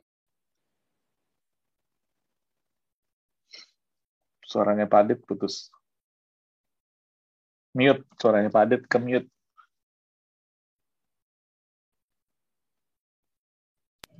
Ya, oke. Okay. Jadi uh, gini Pak, maksud saya ini kan butuh uh, waktu yang cepat Pak ya. Uh, kira-kira ya.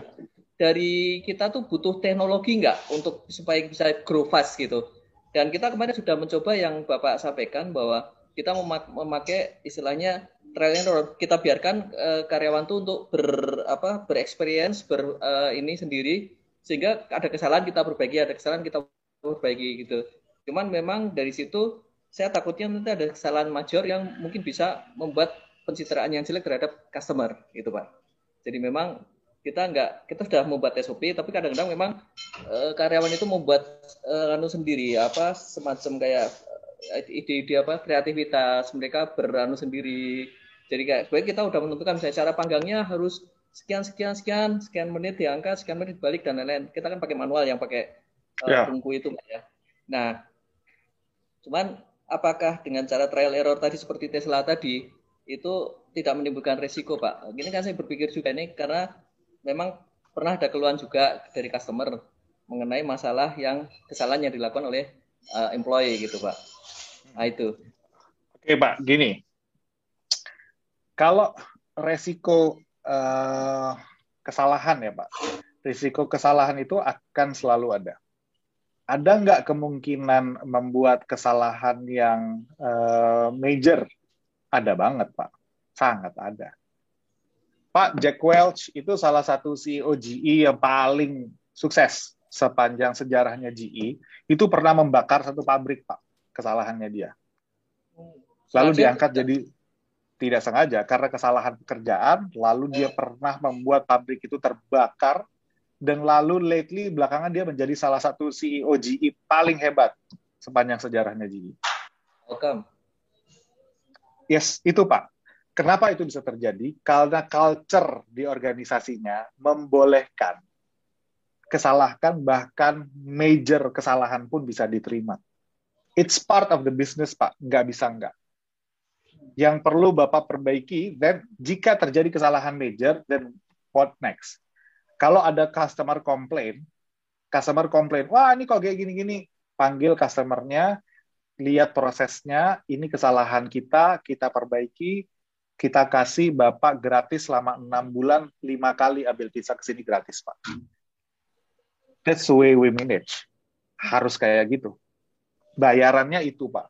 Tapi kalau menurut saya ini, pendapat pribadi ya, kalau kita berusaha menghindari problem yang major, mungkin kita nggak akan dapat, mungkin kita akan hebat, tidak pernah membuat kesalahan, tapi di saat yang sama kita juga kehilangan kesempatan untuk dapat momentum untuk tumbuh luar biasa. So, pilihannya ada di Bapak. Kalau saya, saya memilih yang paling ekstrim itu, Pak. Pasti ada major, eh, kemungkinan major uh, mistakes itu terjadi, yes, tapi saya senang karena proses ini akan memungkinkan kita menemukan momentum di mana itu bisa tumbuh luar biasa. Oke, berarti gitu. uh, ini Pak ya, saya menyimpulkan bahwa saat ini kita belum butuhkan teknologi dulu, kita uh, ini customer experience dulu dengan cara mengumpulkan tadi uh, pelanggan customer-customer yang udah ada tadi dan kita tanya feedback dari mereka, misalnya kenapa kok nggak pesen lagi seperti itu. Jadi kita belum membutuhkan teknologi untuk uh, supaya bisa mendukung bisnis ini? Start, oke, okay, startnya sekarang mulai dari pelanggan. Yang bapak yang bapak temukan sekarang bisnis bapak nggak bisa grow ya, ya kan? Kita ya. punya kecurigaan, jangan-jangan customer experience-nya ada yang break. Okay. Ya kan? Nah, Bapak kalau mau pakai teknologi, teknologi untuk solve dulu problem ini. Kan Bapak mau dapat feedback lebih banyak dari mereka. Bapak pakai WhatsApp, Bapak pakai, pakai QR code, Bapak bikin voucher supaya mereka balik mau memberi feedback. Bapak bikin FGD online pakai Zoom, undang mereka. Kita mau tahu dong mengenai pizza. Kamu kalau ditanya pizza, ingatnya brand apa? Kalau makan pizza sebulan berapa kali? Terus uh, kenapa kalian pernah beli ke kita? Kenapa nggak balik lagi? Itu kan menggunakan teknologi juga, Pak. Tapi yang yang jelas bukan itunya yang penting. Yang penting adalah sekarang problemnya apa yang mau kita solve, teknologi apa yang bisa mendukung kita untuk ini. Kalau dari cerita Pak Adit, sekarang kita fokus ke customer experience itu mau kita gali. Gunakan apa pun yang relate sehingga kita bisa dapat informasi yang cukup mengenai uh, pendapat pelanggan mengenai uh, experience produk kita. Oke. Okay. Gitu. Jangan-jangan Pak, jangan-jangan jangan-jangan nanti uh, ke, apa uh, customer bapak setelah dikumpulin ngasih feedback segala macam customernya bilang pak pizzanya enak cuman kita butuh pizza yang panjangnya 2 meter pak hmm, jangan-jangan okay. gitu pak ya, ya kan memang memang kita baru punya satu size itu mungkin kendala juga jadi one size one size produk mungkin mungkin kebutuhannya lebih dari itu jadi okay. move fast, break things, Pak. Coba banyak hal karena kita tidak pernah tahu yang mana yang akan jalan. Dan kita sebagai owner mungkin lebih sering salah dengan uh, apa ya dengan asumsi kita dan teknologi memungkinkan kita meminimalisir kita menggunakan asumsi dan lebih banyak menggunakan data. Gitu. Oke. Okay. Sip. Makasih banyak Pak Adit. Pak Suci Harso, silakan Pak. Ini sudah antri nih Mas Pak Suci Harso, Siap. silakan. Langsung aja Pak. Eh, masih, ah, masih. Ya, oke, silakan Pak, masuk.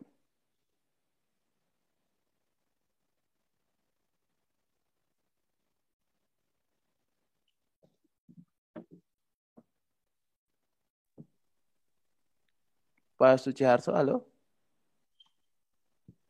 Suaranya masih belum ini ya? Belum terdengar? Masih di unmute?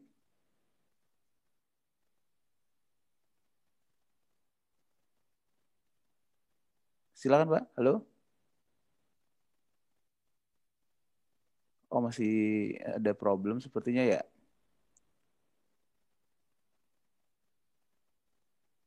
Iya, mungkin mic-nya mungkin mic-nya kali ya Pak ya. Enggak jalan ya. Enggak jalan. Mohon izin kami skip dulu ya. Pak, mohon maaf Pak Suci Harso. Silakan tadi yang Mungkin yang dari pertanyaan titik, eh, apa yang sebelum event dulu Mas, boleh? Gimana? Yang tadi Mas mau bacakan pertanyaan yang dari uh, form. Oh iya, ya, ini, ini ini ini di di di kolom chat juga masih ada beberapa pertanyaan nih di atas atas mungkin saya baca ini ya. Boleh, boleh. Izin bertanya dong dari Ibu Tia Bogor nih, Tia Bogor uh, izin bertanya dong gambaran digitalisasi bisnis kesehatan. Saat ini klinik saya sudah berekam medik online, website, marketing, SEO, tapi rasanya belum optimal. Transformasi apa yang bisa saya lakukan dan tahapannya mohon pencerahan. Kalau tadi lihat di slide saya, kita start dari customer experience start dari customer experience, kita nggak ngomongin teknologi apa yang mau dipakai. Kita memulai dengan problem apa sih yang kita ingin selesaikan di pelanggan. Jadi coba lakukan sama seperti tadi kayak Pak Adit. Kita perlu belajar mengenai customer experience, kita perlu bertanya, kita pengen perlu ngobrol, memahami apa yang dibutuhkan sama pelanggan.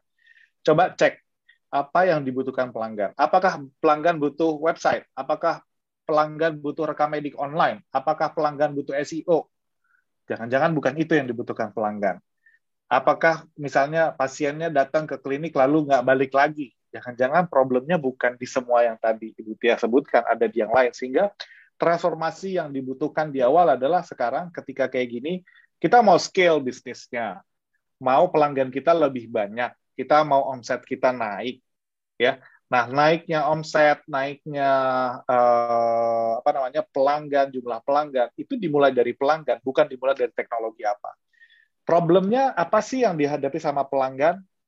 Oh, saya butuh klinik yang jaraknya jauh. Eh, sorry, yang jaraknya dekat. Ya, kalau kliniknya ibu jauh nggak bisa. Ya, saya butuh klinik yang memang uh, saya percaya higienitasnya. Jangan-jangan mereka nggak trust di sana. Saya butuh klinik yang kira-kira kalau saya mau booking dokternya bisa online. Oh ya, kita udah punya fasilitasnya. Nah, itu yang perlu dicari. Jadi coba cek transformasinya dimulai dari mana? Mulai dari satu, dari pelanggan. Yang kedua, mulai dari dalam. Dari dalam itu gimana? Kumpulin semua tim. Eh, nakes namanya ya, tenaga kesehatan. Kumpulin itu semua perawat, semua dokter, ngobrol bareng apa sih yang dihadapi sama pelanggan, apa sih yang direspon sama pelanggan dari layanan kita, apa menurut semua tim di dalam klinik yang bisa dilakukan agar membuat pelanggan kita jauh lebih besar, lebih banyak. Mungkin dua poin itu dulu yang paling penting yang bisa dilakukan. Gitu kan? Yes, betul banget. Uh, sedikit menambahkan, betul banget ini kalau ibu cerita sudah memakai apa SEO dan lain-lain, itu Oke, okay, coba ya itu tadi kalau misalnya belum clear problemnya apa, jadi spesifik who dengan spesifik problemnya belum clear, maka kemungkinan kalaupun SEO sudah mulai masih bahasa simpelnya itu masih Rambo lah. Rambo itu pelurunya banyak yang kena dikit kan gitu ya. Yeah. Iya. Uh, yang keren tuh sniper. Jadi kalau misalnya udah clear problem dan who-nya itu siapa dan mereka ada di mana, itu insya Allah akan lebih optimal. Jadi nggak mesti juga nanti uh, kerjaan SEO-nya juga akan lebih keren nantinya walaupun effort sedikit tapi hasilnya banyak kalaupun sudah dilakukan. Gitu. Lagi nih ya. Oke, ada lagi Kang? Uh,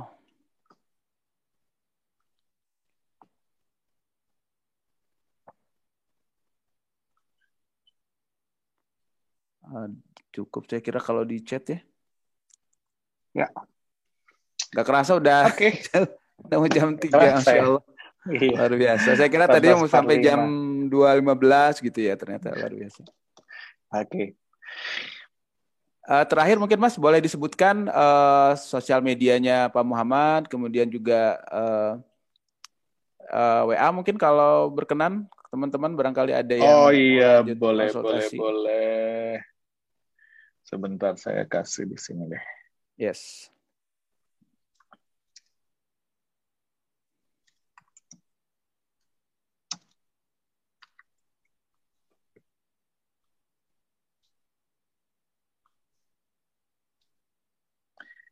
Oke, ini saya share. Ya, ini nanti uh, untuk teman-teman uh, semua, teman-teman pengusaha, bapak-bapak, ibu-ibu uh, yang ingin berdiskusi lebih lanjut, uh, insya Allah kita bisa diskusi di uh, ini di Instagram saya di @muhammad.is atau bisa juga via uh, handphone saya di 0811 888 0081 atau bisa juga masuk ke tanya-tanya ke uh, account Instagramnya Zahir di @zahiraccounting di YouTube, di Facebook, dan bisa subscribe di uh, YouTube-nya Zahir karena kita secara rutin melakukan uh, webinar dengan pembicara yang hebat-hebat. Jadi insya Allah berbagai permasalahan dan pertanyaan teman-teman uh, pengusaha bisa kita jawab di uh, apa event-event seperti itu. Gitu, Kang. Kang Ida mute suaranya. Oke, okay. Masya Allah luar biasa. Nah sebelum ditutup Mas, mungkin bisa closing statement dari Pak okay. Muhammad. Silakan. Siap. Oke, okay. closing statement dari saya uh, gini. Pertama, seperti yang saya bilang tadi, sebagai pengusaha, ya di, tantangan kita yang paling berat adalah bagaimana membuka mindset kita untuk uh, bisa menerima perubahan dan gak denial kita sering kali sebagai pengusaha, sebagai CEO punya ego ya. Kita ngerasa bahwa pemikiran kita itu lebih benar, uh, asumsi-asumsi kita itu lebih tepat. Tapi rasanya dengan percepatan uh, adopsi digital, perubahan market, uh, consumer behavior berubah dengan luar biasa cepat, itu mau nggak mau membuat kita harus sadar bahwa ini perubahannya akan lebih cepat daripada apa yang kita mampu lakukan sendiri. Jadi kita nggak bisa rely on uh, persepsi kita, asumsi kita itu nggak lagi cukup. Kita perlu memahami bagaimana digital itu merubah dengan segala sesuatunya dengan lebih cepat. Mindset itu harus terbuka. Yang kedua, we need to involve everyone in the company. Di organisasi kita, we are not the smartest. Kita sebagai CEO, sebagai business owner, sebagai direktur, kita bukan yang paling pintar. So if you think that you are the smartest, that uh, the problem actually gitu kan. Di situ masalahnya. Kita harus balik uh, tadi di case tadi saya saya kita tunjukin bagaimana sebuah pabrik bisa melakukan komunikasi se apa ya se fleksibel itu lah ya nimble banget ya. Se fluid itu mereka bisa berkomunikasi. Ini pabrik loh pabrik yang kita bayangin isinya mesin mesin yes. dan segala macam yang sangat teknikal. They can communicate uh, benar-benar oke okay banget gitu kan menggunakan uh, resources yang mereka punya, pegawainya yang bikin konten di TikTok dan segala macam dan itu sampai dan mereka bisa uh, saya yakin bisnisnya mereka bisa tumbuh. So itu dia uh, culture dan yang terakhir yang uh, paling penting adalah saya uh, pecinta mazhab inilah ya move fast break things. Break Jadi bergerak deh secepat mungkin, lakukan kesalahan secepat mungkin karena kesalahan yang kita lakukan lebih cepat daripada kompetitor membuat kita belajar lebih banyak kepada kompetitor. Saya sepakat bahwa bergerak dengan sangat cepat, break things itu membuka potensi kita membuat kesalahan major. Yes, saya sepakat. Kalau Anda tidak ingin ada momen mendapatkan momentum di mana bisa melakukan penetrasi pertumbuhan yang luar biasa, kalau nggak kepengen itu, ya silahkan berhati-hati. Tapi kalau juga ingin mencari momentum di mana bisnis kita bisa tiba-tiba tumbuh luar biasa, kita harus di saat yang bersamaan kita harus juga mengambil resiko uh, berbagai kemungkinan kesalahan yang bisa saja kita hadapi. Yang paling penting begitu kesalahan itu kita hadapi, kita juga perlu move fast untuk memperbaiki secepat mungkin dan semuanya dimulai dan diakhiri dengan pelanggan. Gitu Kang dari saya. Luar biasa, masya Allah. Uh, apa closing statement yang sangat luar biasa. Jadi betul sekali uh, mulai ya itulah mindset ya mindset kita untuk mengakui nggak denial atas nama kecintaan kita sama produk kita sendiri gitu ya kadang yeah. sering seperti itu juga kan mas atas nama kecintaan dan optimisme kita gitu membuat membutakan mata kita dengan kondisi yang ada dan jadinya malah salah langkah Nah, teman-teman sekalian, insya Allah Zahir uh, adalah perusahaan yang punya uh, visi dan misi selalu taking you to the next level, membantu uh, semua pengusaha untuk bisa uh, tumbuh ke level berikutnya. Teman-teman bisa follow uh, dan subscribe channel-channel sosial media kita, juga kunjungi website kita di zahir.co.id. Mungkin itu saja teman-teman sekalian. Terima kasih, tetap semangat uh, karena tidak ada pilihan ya. Nggak semangat juga nggak optimis juga kondisinya memang seperti ini kecuali kita terus bergerak maju. Jangan takut salah lakukan lakukan lakukan. Terima kasih uh, itu saja dari kami. Uh, saya kembalikan ke panitia. Uh, tetap semangat. Assalamualaikum warahmatullahi wabarakatuh. Assalamualaikum warahmatullahi wabarakatuh. Terima kasih. Terima kasih semuanya izin ya teman-teman. izin pamit. Waalaikumsalam warahmatullahi wabarakatuh